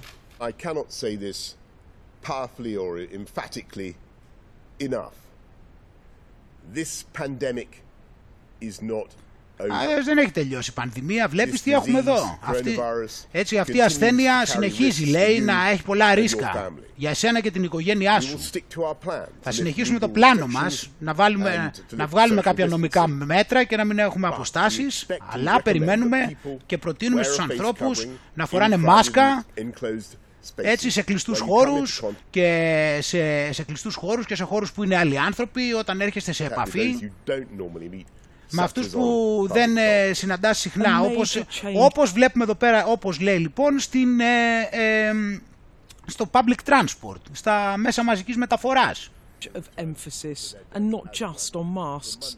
The PM asking businesses to bring back workers more slowly and big Βλέπεις λοιπόν, ε, είδες που λέει a change of emphasis. Από εκεί δηλαδή που τους περιμένανε και τους είχαν υποσχεθεί από το Μάρτιο ότι τέλη Ιουνίου σταματάνε όλα και μετά το πήγανε 19 Ιουλίου, τελικά τώρα αυτές τις μέρες βγαίνει και να κάνει change of, αλλαγή στην έμφαση και να τους πει ότι τελικά ε, μην κοιτάς τώρα που αφαιρούμε κάποια μέτρα, εδώ πέρα τώρα έχουμε τρομερό κίνδυνο και γι' αυτό σας λέω συνεχίστε να φοράτε όλα αυτά τα φήμοτρα, συνεχίστε εκεί πέρα να προσέχετε, ε, ξέρω εγώ, και ταυτόχρονα και οι επιχειρήσεις να παίρνουν τους εργαζόμενους πίσω πιο λίγο, να συνεχιστεί η τηλεργασία φυσικά, γιατί αυτό είναι το πλάνο. venues to check our COVID status. Και επίσης τα μέρη λέει και να κοιτάνε λέει και τα μαγαζιά να κοιτάνε ποιοι, το, κο- το στάτους κοροϊδοϊού του καθενός, αν έχει κάνει όλα του τα τρυπήματα. As a matter of social responsibility, we're urging nightclubs and other venues Βλέπεις; With large crowds to make use of the NHS COVID pass. As the rules Βλέπεις, το, ε, βλέπεις λοιπόν λέει όλα τα κέντρα δηλαδή λέει να χρησιμοποιούν το, το πάσο COVID του Υπουργείου Υγείας και τους λέμε να τα χρησιμοποιούν τους λέει. lift, scientists too urging personal responsibility. Ναι. Και επιστήμονες τώρα λένε να έχετε προσωπική λέει υπευθυνότητα λέει όλοι σας να προσέχετε γιατί κινδυνεύουμε ακόμα. an exit wave, there will be a wave associated with that. Θα, we take βλέπεις, it, θα υπάρξει έτσι αναμένουν το επόμενο κύμα. Το βλέπεις που λέει έρχεται λέει το επόμενο κύμα που περιμένουν και θέλουν απλώς να το πάνε λίγο αργά. the fewer the people will have Αυτός είναι, αυτός είναι ο Chief Medical Officer που σου είπε ο Chris Whitty, που σου είπα προηγουμένως ότι είπε ότι αναμένουμε τρομακτικά νούμερα μετά το άνοιγμα.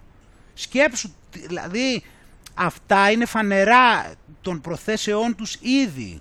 Εντάξει, βέβαια εμείς τα ξέρουμε έτσι, απλά μην τυχόν και κανείς νομίζει ότι υπάρχει κανένα άλλο ενδεχόμενο στον ορίζοντα πέραν από αυτό το γαϊτανάκι. smaller the peak will be, and the smaller the number of people who go into hospital and die. Ναι, ναι, εντάξει, So τα γνωστά. going very Οπότε λοιπόν, slowly επειδή, through οπότε βλέ- βλέπεις εδώ πέρα λοιπόν πρέπει να πάμε αργά, επειδή αναμένουμε το επόμενο κύμα, επειδή αναμένουμε την επόμενη κορύφωση και επειδή δεν θέλουμε να γεμίσουν τα νοσοκομεία, πρέπει να φοράμε μασκούλες, να πλένουμε χεράκια, να κρατάμε αποστάσεις, να κάνουμε τα μπόλια μας, έτσι κατάλαβες, όλα πρέπει να γίνουν γιατί πάλι το ίδιο είναι. Δεν πρέπει να επηρεάσουμε το NHS και το σύστημα υγείας γιατί εκεί δεν είναι. Παρότι είναι θωρακισμένο, έτσι είναι θωρακισμένο αλλά πάλι ξέρεις τώρα. Πρέπει εμείς να προσέχουμε όπως και να έχει. This step is really essential. What was billed as Freedom Day now with conditions attached, the Prime Minister trying to inject a heavy dose of caution into this final. Βλέπεις λοιπόν unlock. πως τους πηγαίνει. Παρότι λοιπόν λέει περιμένανε, άλλαξε την έμφαση και τώρα είναι το κλίμα αρνητικό και τους λέει ότι πρέπει να προσέχουν και να κάνουν και να ράνουν. Βλέπεις πόσο φανερό είναι. Και αυτά κάτι στα μέσα στην τηλεόραση στην Ελλάδα που λέγανε κάτι εκεί η Αγγλία έτσι, η Αγγλία αλλιώς. Εγώ σου δείχνω εδώ πέρα με ακρίβεια. Και ας αφήσουν τώρα η Αγγλία έτσι, η Αγγλία αλλιώς.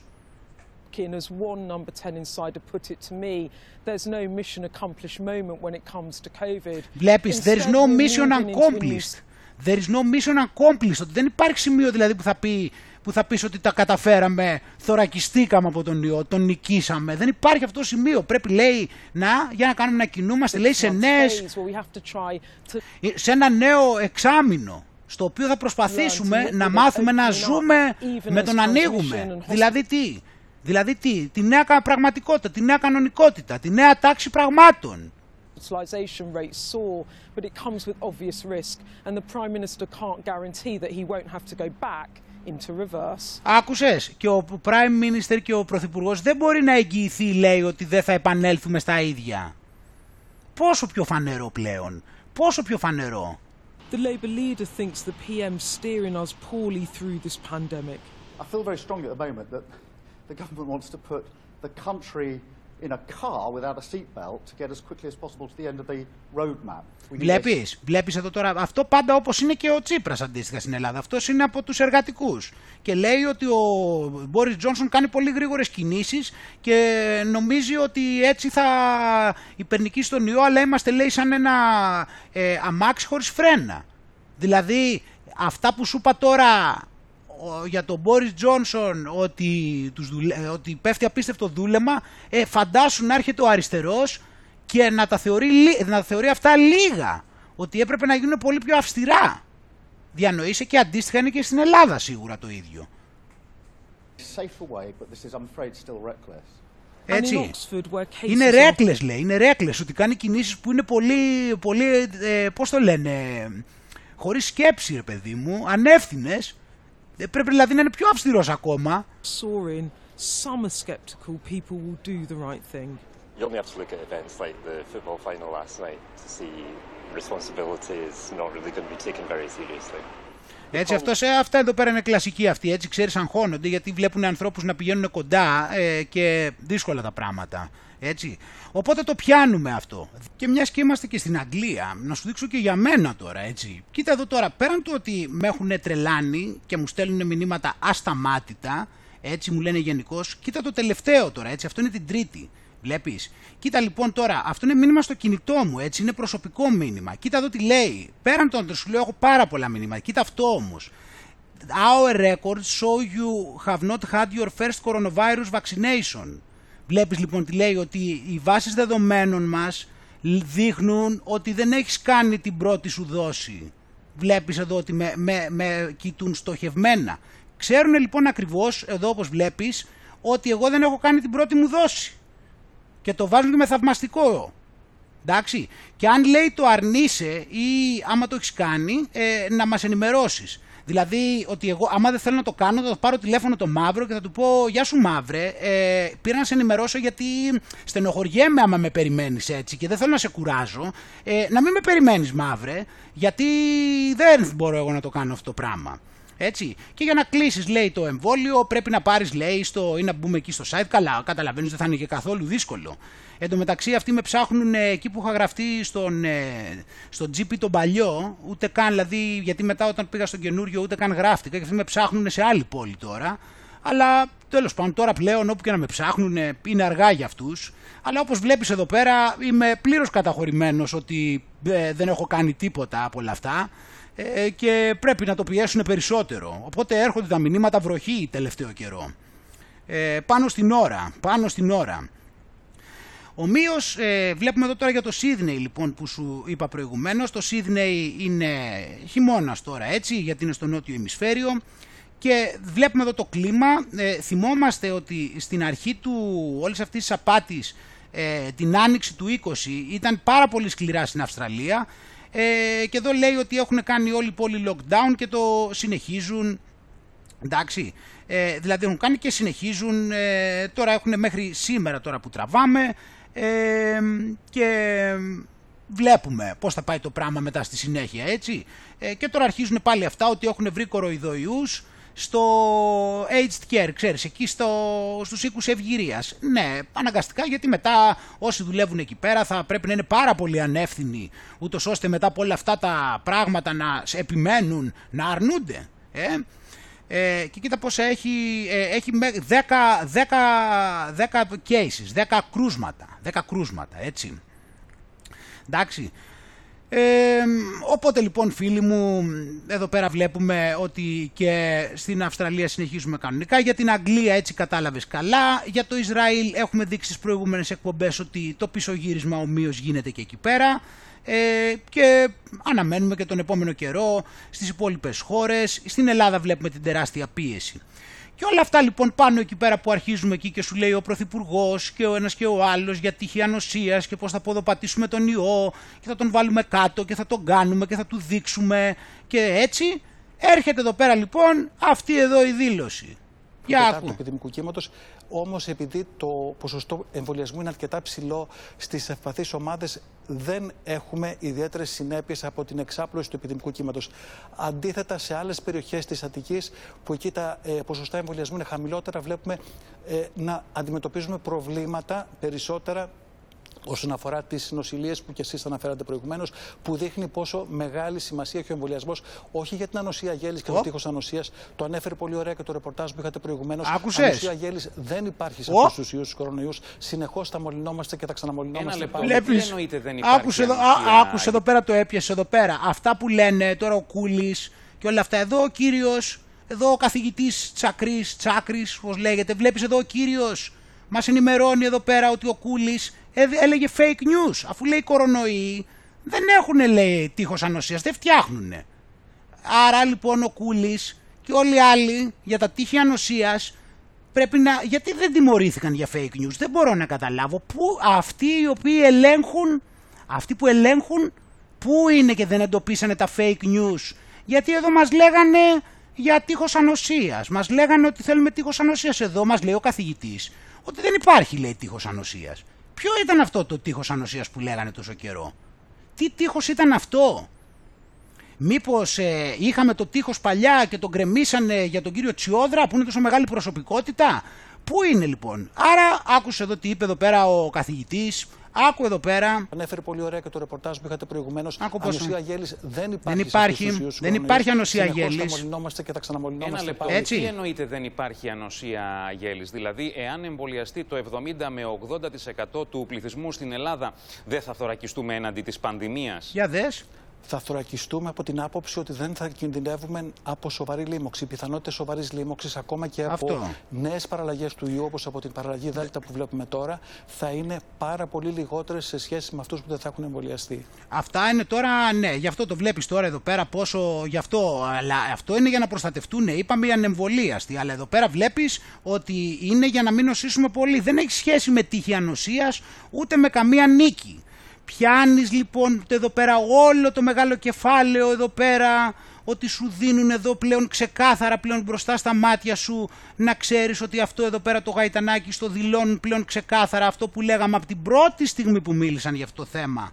Από το πρώτο δευτερόλεπτο ότι δεν υπάρχει περίπτωση να ξεμπερδέψουμε ποτέ Άρα δεν ξεμπερδεύουμε με τείχο ανοσίας. Ακριβώς δεν συμπεριφέρεται η κορονοϊό όπως και η τη γρήπης, δεν συμπεριφέρονται όπως. Και άκου εδώ τι λέει ο άνθρωπος έτσι. Άκου εδώ τι λέει. Δηλαδή, σου λέει και όλο για κάτι το οποίο υποτίθεται ότι θεωρείται δεδομένο στην επιστήμη. Δηλαδή, ότι οι κορονοϊοί δεν έχουν. Ε, δεν δημιουργείται τείχος ανοσίας. Δηλαδή, όλο αυτόν τον καιρό δεν είναι απλά ότι ξέρεις, το ψάχνανε. Είναι κάτι το οποίο το θεωρεί δεδομένο. Και 1,5 χρόνο μας λέει να θωρακιστούμε με το τείχος. Και τελικά θα το κάνουμε τελικά μόνο και μόνο για να μην νοσήσουμε βαριά. Άρα, εμείς πρέπει να το κάνουμε για να μην νοσήσουμε βαριά τελικά. Δεν έχει να κάνει με τείχος ανοσίας. Εμείς θα πρέπει κάθε δύο μήνες να δίνουμε το μπράτσο μας, να μας βάζουν την ένεση, μόνο και μόνο για να μην νοσούμε σημαντικά. Για να καταπολεμάμε τον ιό, ο οποίος θα είναι πάντα σε ετοιμότητα σαν εμβολιά που δείξατε προηγουμένως ή ο ιός της Ιλαρά, που εκεί αν εμβολιάσουμε το 90-95% του πληθυσμού έχουμε πραγματικά τείχος ανοσίας και δεν ξαναεμφανίζεται ο ιός. Εδώ θα έχουμε συνεχώς επαναμφανίσεις. Είναι έτσι, το συνεχώς. χαρακτηριστικό, έτσι συμπεριφέρονται οι κορονοϊοί. Πρέπει να συνειδητοποιήσουμε έτσι το πώς. Δεν, δεν το έχει συνειδητοποιήσει ο Κούλης, όλοι αυτοί, ο κύριος Τσιόδρας, τι έγινε; Αυτά, ο κύριος Τσιόδρας, εκεί, Κούλης, αυτοί όλοι, εκεί τα παιδιά, οι άλλοι και οι επιτροπές, ξέρω εγώ αυτά. Ε, Οπότε λοιπόν το zoom εδώ πέρα από αυτό, έτσι, από αυτό εδώ πέρα το βίντεο, το zoom είναι λοιπόν ότι εμείς πρέπει να εμβολιαστούμε, να εμβολιαζόμαστε συνέχεια γιατί ο ιός θα χτυπάει συνέχεια και επειδή θα χτυπάει συνέχεια εμείς θα πρέπει να θωρακιζόμαστε διαρκώς γιατί βγαίνουν καινούργιες μεταλλάξεις για να μπορούμε να μην νοσούμε σημαντικά. Και ταυτόχρονα φυσικά να προστατεύουμε και τους άλλους που είναι εμβολιασμένοι γιατί ε, οι άλλοι εμβολιασμένοι μπορεί να νοσήσουν και σημαντικά ακόμα άμα δεν έχεις εμβολιαστεί. Αυτό γίνεται όταν έχουν εμβολιαστεί όλοι, αν έχουν εμβολιαστεί όλοι. Κατάλαβες, αν δεν εμβολιαστούν όλοι, αυτοί που έχουν εμβολιαστεί μπορεί και να νοσήσουν σημαντικά από ό,τι μας λένε, αν και δεν το είπε εδώ ο καθηγητής, αλλά εμείς το έχουμε καταλάβει από τα άλλα που λέει ο Κούλης. Αυτό ακριβώς, ξέρεις. Ε, εκεί είναι να το, να το κλείνουμε και έτσι με το αυτό ακριβώς, γιατί είναι γεμάτη σαφήνεια. Πώς είπε και ο Κούλης, δεν έχει διγλωσίες. Και πώς πρέπει να λειτουργήσουμε απέναντι σε αυτό. Έτσι. πάρα πολύ. Έτσι, ε, οπότε λοιπόν εντάξει, ε, τώρα πλέον γνωρίζουμε πλέον για τα καλά, έτσι δεν θα χρειάζεται ξανά να αμφισβητήσουμε ή να συζητήσουμε για το αν έχουν σκοπό ποτέ να ξεμπερδέψουμε από τα μπόλια, τα, τις μάσκες και όλα αυτά τα κόλπα. Εντάξει, δεν τίθεται θέμα. Και τώρα λοιπόν θα πάμε να δούμε λίγο τη μεγαλύτερη εικόνα και να δούμε τελικά ε, ένα στοιχείο το οποίο φανερώνει πάρα πολύ καλά ότι καμία σχέση με όλα αυτά που γίνονται έτσι. Θα το ξαναδούμε πάλι. Πάμε να το δούμε λοιπόν. Που είναι πολύ ενδιαφέρον βίντεο.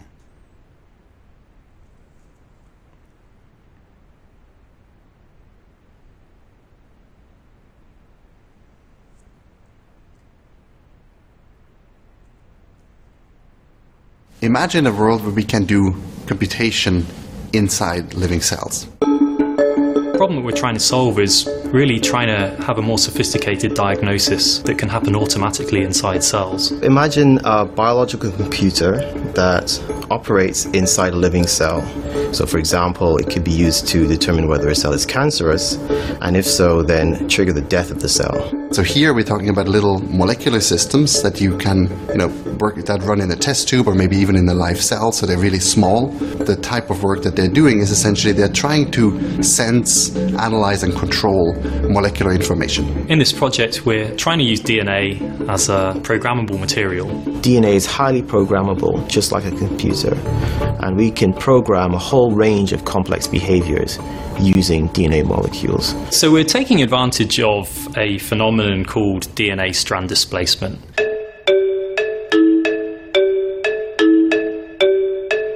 So DNA strand displacement is essentially a competitive hybridization reaction. So it's two strands of DNA that come together, and as they bind to one another, a third strand that was initially bound is kicked off. One issue with like any biology research or, or biomolecular research is that it's always sort of a, a cycle of, of trial and error. You test it, it doesn't work, so you go back to the drawing board and you do that over and over again. And it's a slow cycle because doing experiments just is hard and it takes a lot of time. We developed a language for programming molecular circuits made of DNA. So the programmer would write down a collection of DNA strands, and the software will work out how these DNA strands interact with each other and can be used to predict their behavior over time.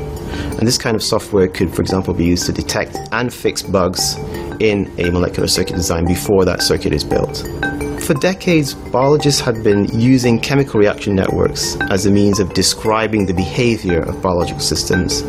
So what our technology enables for the first time is that any system described as a chemical reaction network can now be translated implemented in biology at the molecular level. One of the things that we've done recently, which I'm particularly excited about, is uh, that we have created, designed, uh, using our tool, and created experimentally is uh, an implementation of the so called approximate majority algorithm.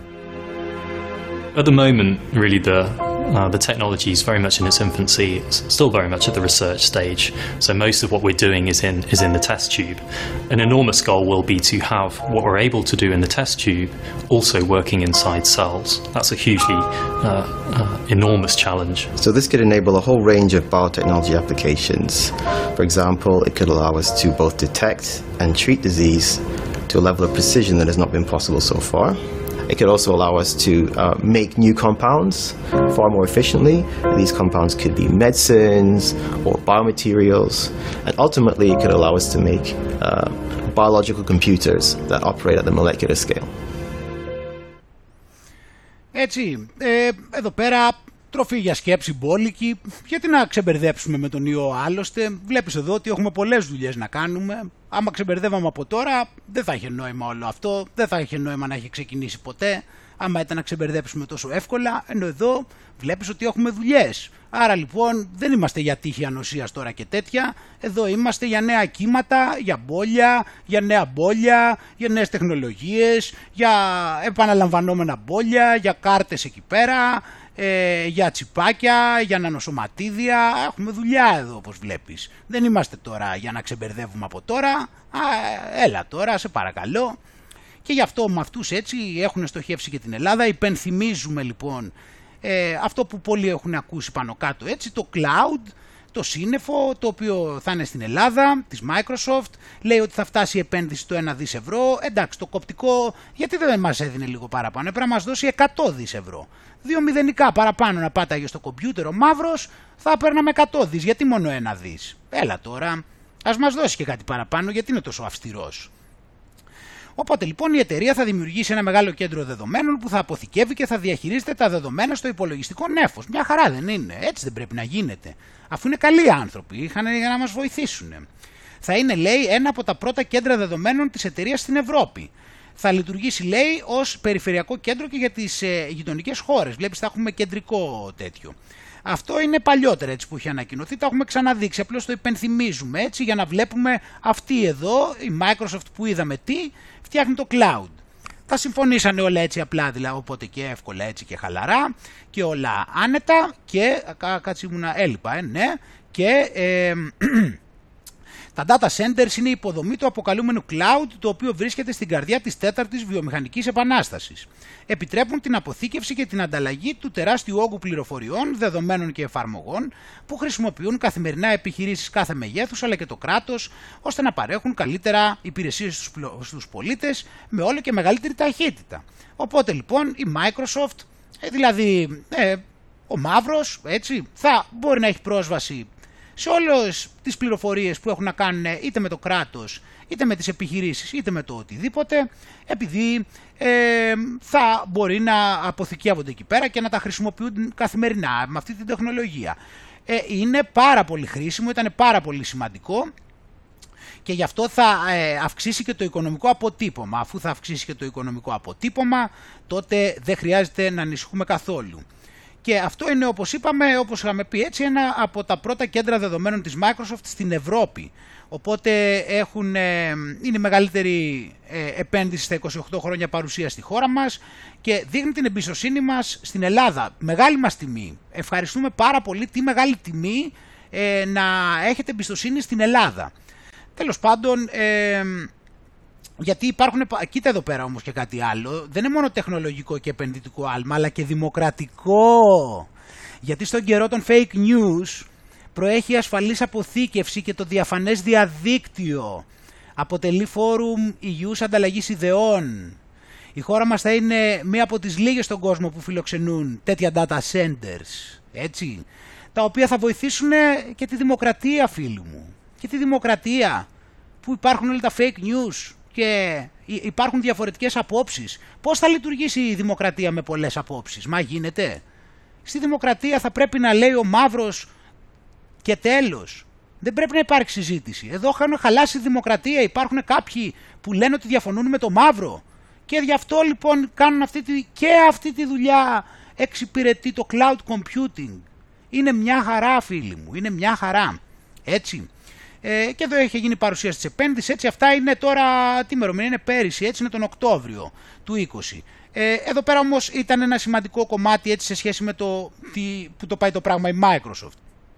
Ε, και κλείνοντας εδώ πέρα θα δούμε αυτό εδώ πέρα το βίντεο λοιπόν το οποίο είναι ένα ε, ιστορικού περιεχομένου θα φύγω εγώ λίγο από τη μέση θα το βάλουμε εδώ να παίξει Another plague that turned out to be highly convenient was the Spanish flu. More people died of the Spanish flu than of bullets during the First World War. Between 1918 and 20, an estimate of 50 million people died. One third of the entire world population was infected. It is believed to be the greatest pandemic the world has ever experienced, worse even than the medieval Black Death. There are several very interesting things about the Spanish flu. First of all, it didn't start in Spain. Secondly, it wasn't a flu. There's more, but let's start with these two, shall we? If it didn't start in Spain, then where did it? In the US. If it wasn't a flu virus, what was it? It was a bacteria that cause severe and in most cases lethal pneumonia. According to a 2008 National Institute of Health paper, bacterial pneumonia was the killer in a minimum of 92.7% of the autopsies reviewed. So why do we call it the Spanish flu? As a decoy, a smokescreen, to hide the truth. Why? Because the truth is so hideous. Most people prefer to hear a convenient lie. The first cases of bacterial pneumonia in 1918 trace back to a military base in Fort Riley, Kansas. Long story short, during the first half of 1918, an experimental bacterial meningitis vaccine cultured in horses by the Rockefeller Institute for Medical Research in New York, now the Rockefeller University, was injected into soldiers at Fort Riley. The so-called Spanish flu was a vaccine experiment gone horribly wrong. Well, that's what we, the people, would say.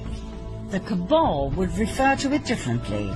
They would call it an experiment with the best outcome ever. Millions of American soldiers were vaccinated with this experimental serum. Two million of them went overseas. They fought under poor sanitary conditions, so the bacteria spread like wildfire wherever they went. The story was then spread that these soldiers would come home with all sorts of European diseases, so the American population was vaccinated as well. On top of everything else, the vaccines were distributed all over Europe. Only the vaccinated died. Healthy men and women in the prime of their lives died. Not the elderly, as would have been the case if it were a flu virus. Who was in charge of that distribution and mass vaccination program? The Rockefeller Institute. Who was the main scientist in charge? Dr. Frederick Gates. According to Gates, they injected random dosages of an experimental bacterial meningitis vaccine into soldiers. Those who survived became cloud adults, meaning they spread the bacteria to others, even the non-vaccinated. In modern COVID days, we would call it shedding. The vaccinated infecting the non-vaccinated. What an amazing coincidence, right? Frederick Gates then, Bill Gates now. Rockefeller Initiative then, Rockefeller Initiative now. Disease developed in Fort Riley, US then. Disease developed in Wuhan, China now. Closed down societies then. Closed down societies now. Cloud adults then. Shedding now. All for our own good, our own safety. Back then. And now.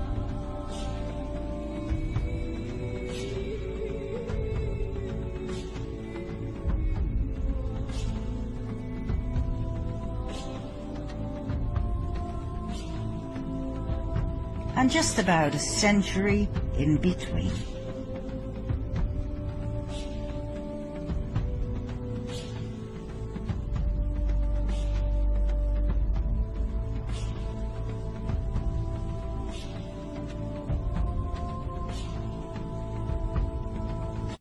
Οπότε φίλοι μου, μπορούμε να πούμε πλέον ξεκάθαρα, περισσότερα από ποτέ, ότι το τέρας έχει εμφανιστεί για τα καλά, έχει κάνει την εμφάνισή του, δείχνει, δεν φοράει μάσκα, είναι ξεκάθαρα μπροστά μας, δρά απροκάλυπτα, έχει βάλει όλα τα στρατιωτάκια του να κάνουν τις ίδιες ακριβώς δηλώσεις, ε, να έχουν τις ίδιες ακριβώς απαιτήσεις και να συμπεριφέρονται με την ίδια ακριβώς ψυχοσύνθεση. Εμείς λοιπόν είμαστε έτοιμοι γι' αυτό. Προετοιμαζόμασταν όλο αυτό τον καιρό και ξέραμε ότι η πίεση θα εντείνεται. Εντάξει. Οπότε λοιπόν τι καλύτερες συνθήκες έτσι από το ο εχθρός για πρώτη φορά περισσότερο από ποτέ να είναι φανερωμένος, να παραλογίζεται τόσο που να μην σου αφήνει κανένα ενδεχόμενο να έχεις πέσει σε οποιαδήποτε είδους πλάνη, να σου έχει παρουσιάσει με τον έναν ή τον άλλο τρόπο διαρκώς όπως παρατηρούμε εδώ τον τρόπο που τις τακτικές και την ψυχοσύνθεση που έχει το μεγάλο αφεντικό και ξέρουμε ακριβώς τι θέλει να κάνει γιατί βλέπουμε ότι είναι απόλυτα στοχευμένο σε μια πολύ συγκεκριμένη κατεύθυνση. Δηλαδή ξέρουμε και ακριβώς και ποιος είναι ο ακριβής στόχος του. Όλα αυτά λοιπόν μαζί λοιπόν και από αυτές τις μεγάλες στιγμές των συγκεντρώσεων που έγιναν τις προηγούμενες μέρες του κόσμου που μαζεύτηκε, των ανθρώπων που έδειξαν ότι δεν ανέχονται αυτό το πράγμα. Θεωρώ λοιπόν ότι είναι ένα σημείο στο οποίο μπορούμε να πατήσουμε και να πάμε πολύ παραπέρα όπως είπαμε, γιατί είναι το σημείο στο οποίο μπορούμε μέσα από όλα αυτά να έχουμε την επαρκή αυτοπεποίθηση, να το θέσω έτσι, την επαρκή δύναμη, να το πω αλλιώς, να διαχειριστούμε τις καταστάσεις. Και η διαχείριση αυτή φυσικά έχει να κάνει και από τις δικές μας ατομικές επιλογές και από τη δικιά μας την ψυχοσύνθεση. Άπαξ και λοιπόν το τέρας εμφανίστηκε ξεκάθαρα μπροστά μας, ταυτόχρονα εμείς δεν ξέρουμε ποια πρέπει να είναι η σχέση μας με το τέρας. Πρέπει να είναι λοιπόν ότι πρέπει να αρνηθούμε οτιδήποτε μας δίνει. Είναι κάτι πάρα πολύ σαφές και επίσης ξέρουμε πόσο καταστροφικό είναι αυτό που μας δίνει. Δηλαδή μας καταστρέφει τόσο που επιστροφή δεν υπάρχει. Είναι ένα, μια μοιραία επιλογή, μια επιλογή η οποία δεν έχει επιστροφή όπως καλά ξέρουμε.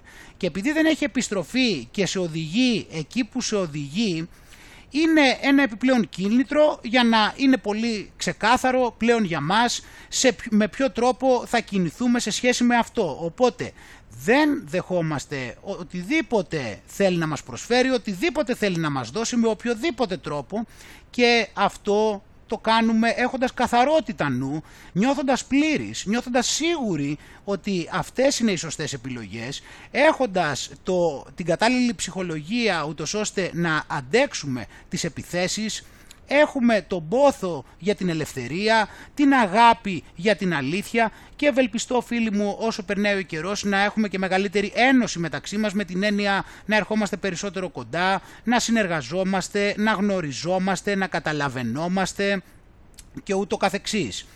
Αυτά τα πράγματα λοιπόν ε, θεωρώ φίλοι μου ότι θα μας βοηθήσουν να πάμε ακόμα παραπέρα ε, και να μέσα από όλη αυτή τη διαδρομή και όλα αυτά τα γεγονότα που έχουν συμβεί θα μας βοηθήσουν όπως είπαμε να καταλάβουμε ακριβώς τον τρόπο που μας χειραγωγεί αυτό το σύστημα και επί της ουσίας πάντα προσπαθούσε να εχμαλωτίζει περισσότερο από όλα το νου μας. Και τώρα λοιπόν που σε μεγάλο βαθμό αποτυγχάνει να το κάνει αυτό ε, αναγκαστικά τα χάνει, χάνει τον έλεγχο και δυσκολεύεται γιατί δεν μπορείς να επιβληθείς σε κάποιον αν δεν του έχεις κατακτήσει το νου και να τον έχεις πείσει ότι αυτή η επιλογή ε, είναι καλή και για τον ίδιο και να είναι πεπισμένος και ο ίδιος.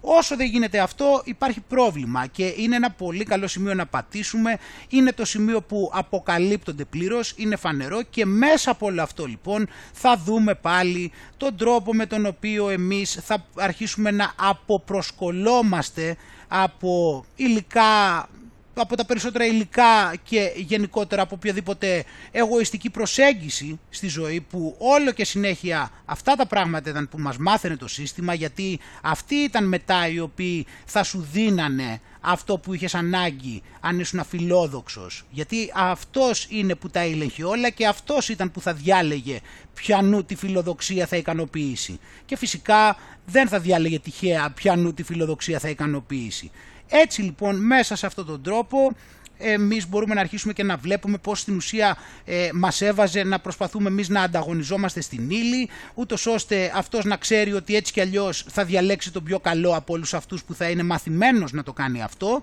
και θα μπορέσει αυτός μετά στη συνέχεια να διατελέσει ε, μέσω των επίσημων θεσμών αυτές, αυτά τα πράγματα τα οποία βλέπουμε αυτή τη στιγμή.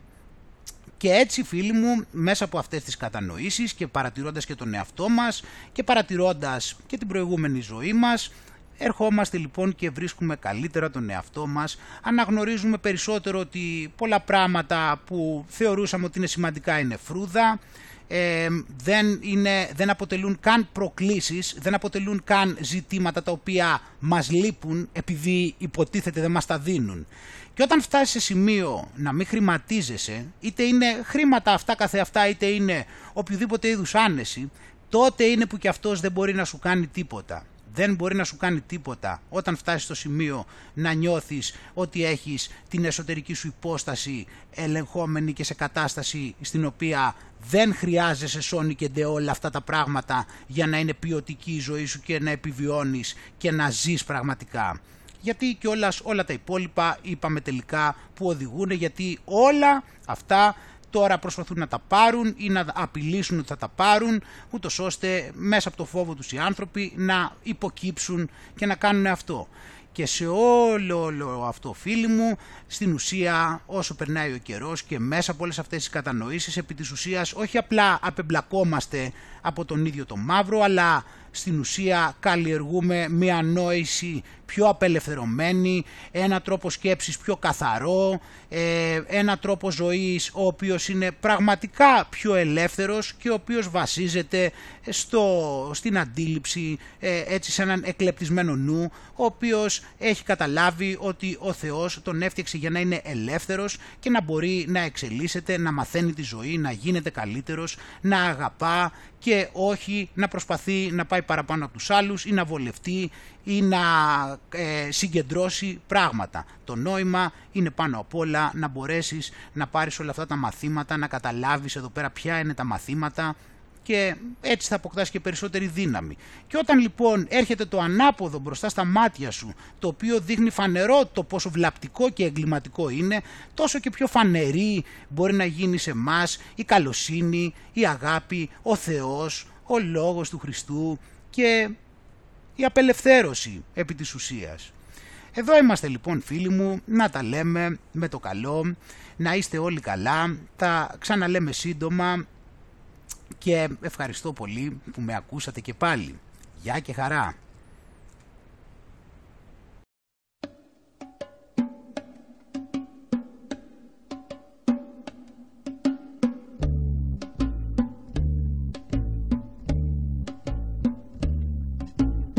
Ουρανέ, όχι δεν θα πω το ναι.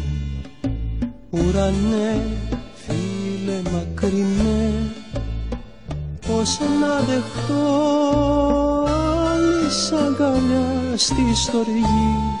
Πώς να δεχτώ μάνα μου είναι η γη Πώς να αρνηθώ τη ζωή στο φως το ξανθώ Αχ ουρανέ, πόνε μακρινές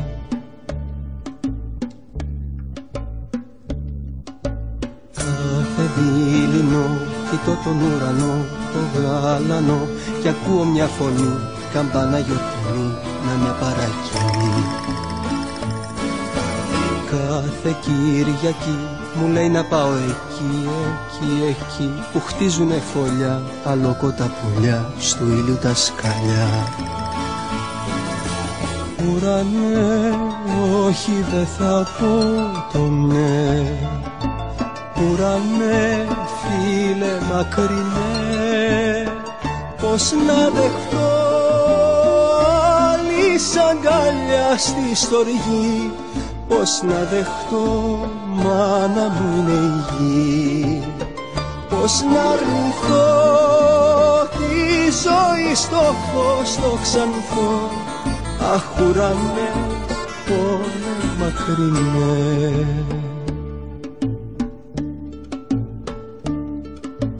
Κάθε δίληνο κοιτώ τον ουρανό, το γάλανο και μια φωνή τρελή σαν χάδι και απειλή κοντά της με καλή.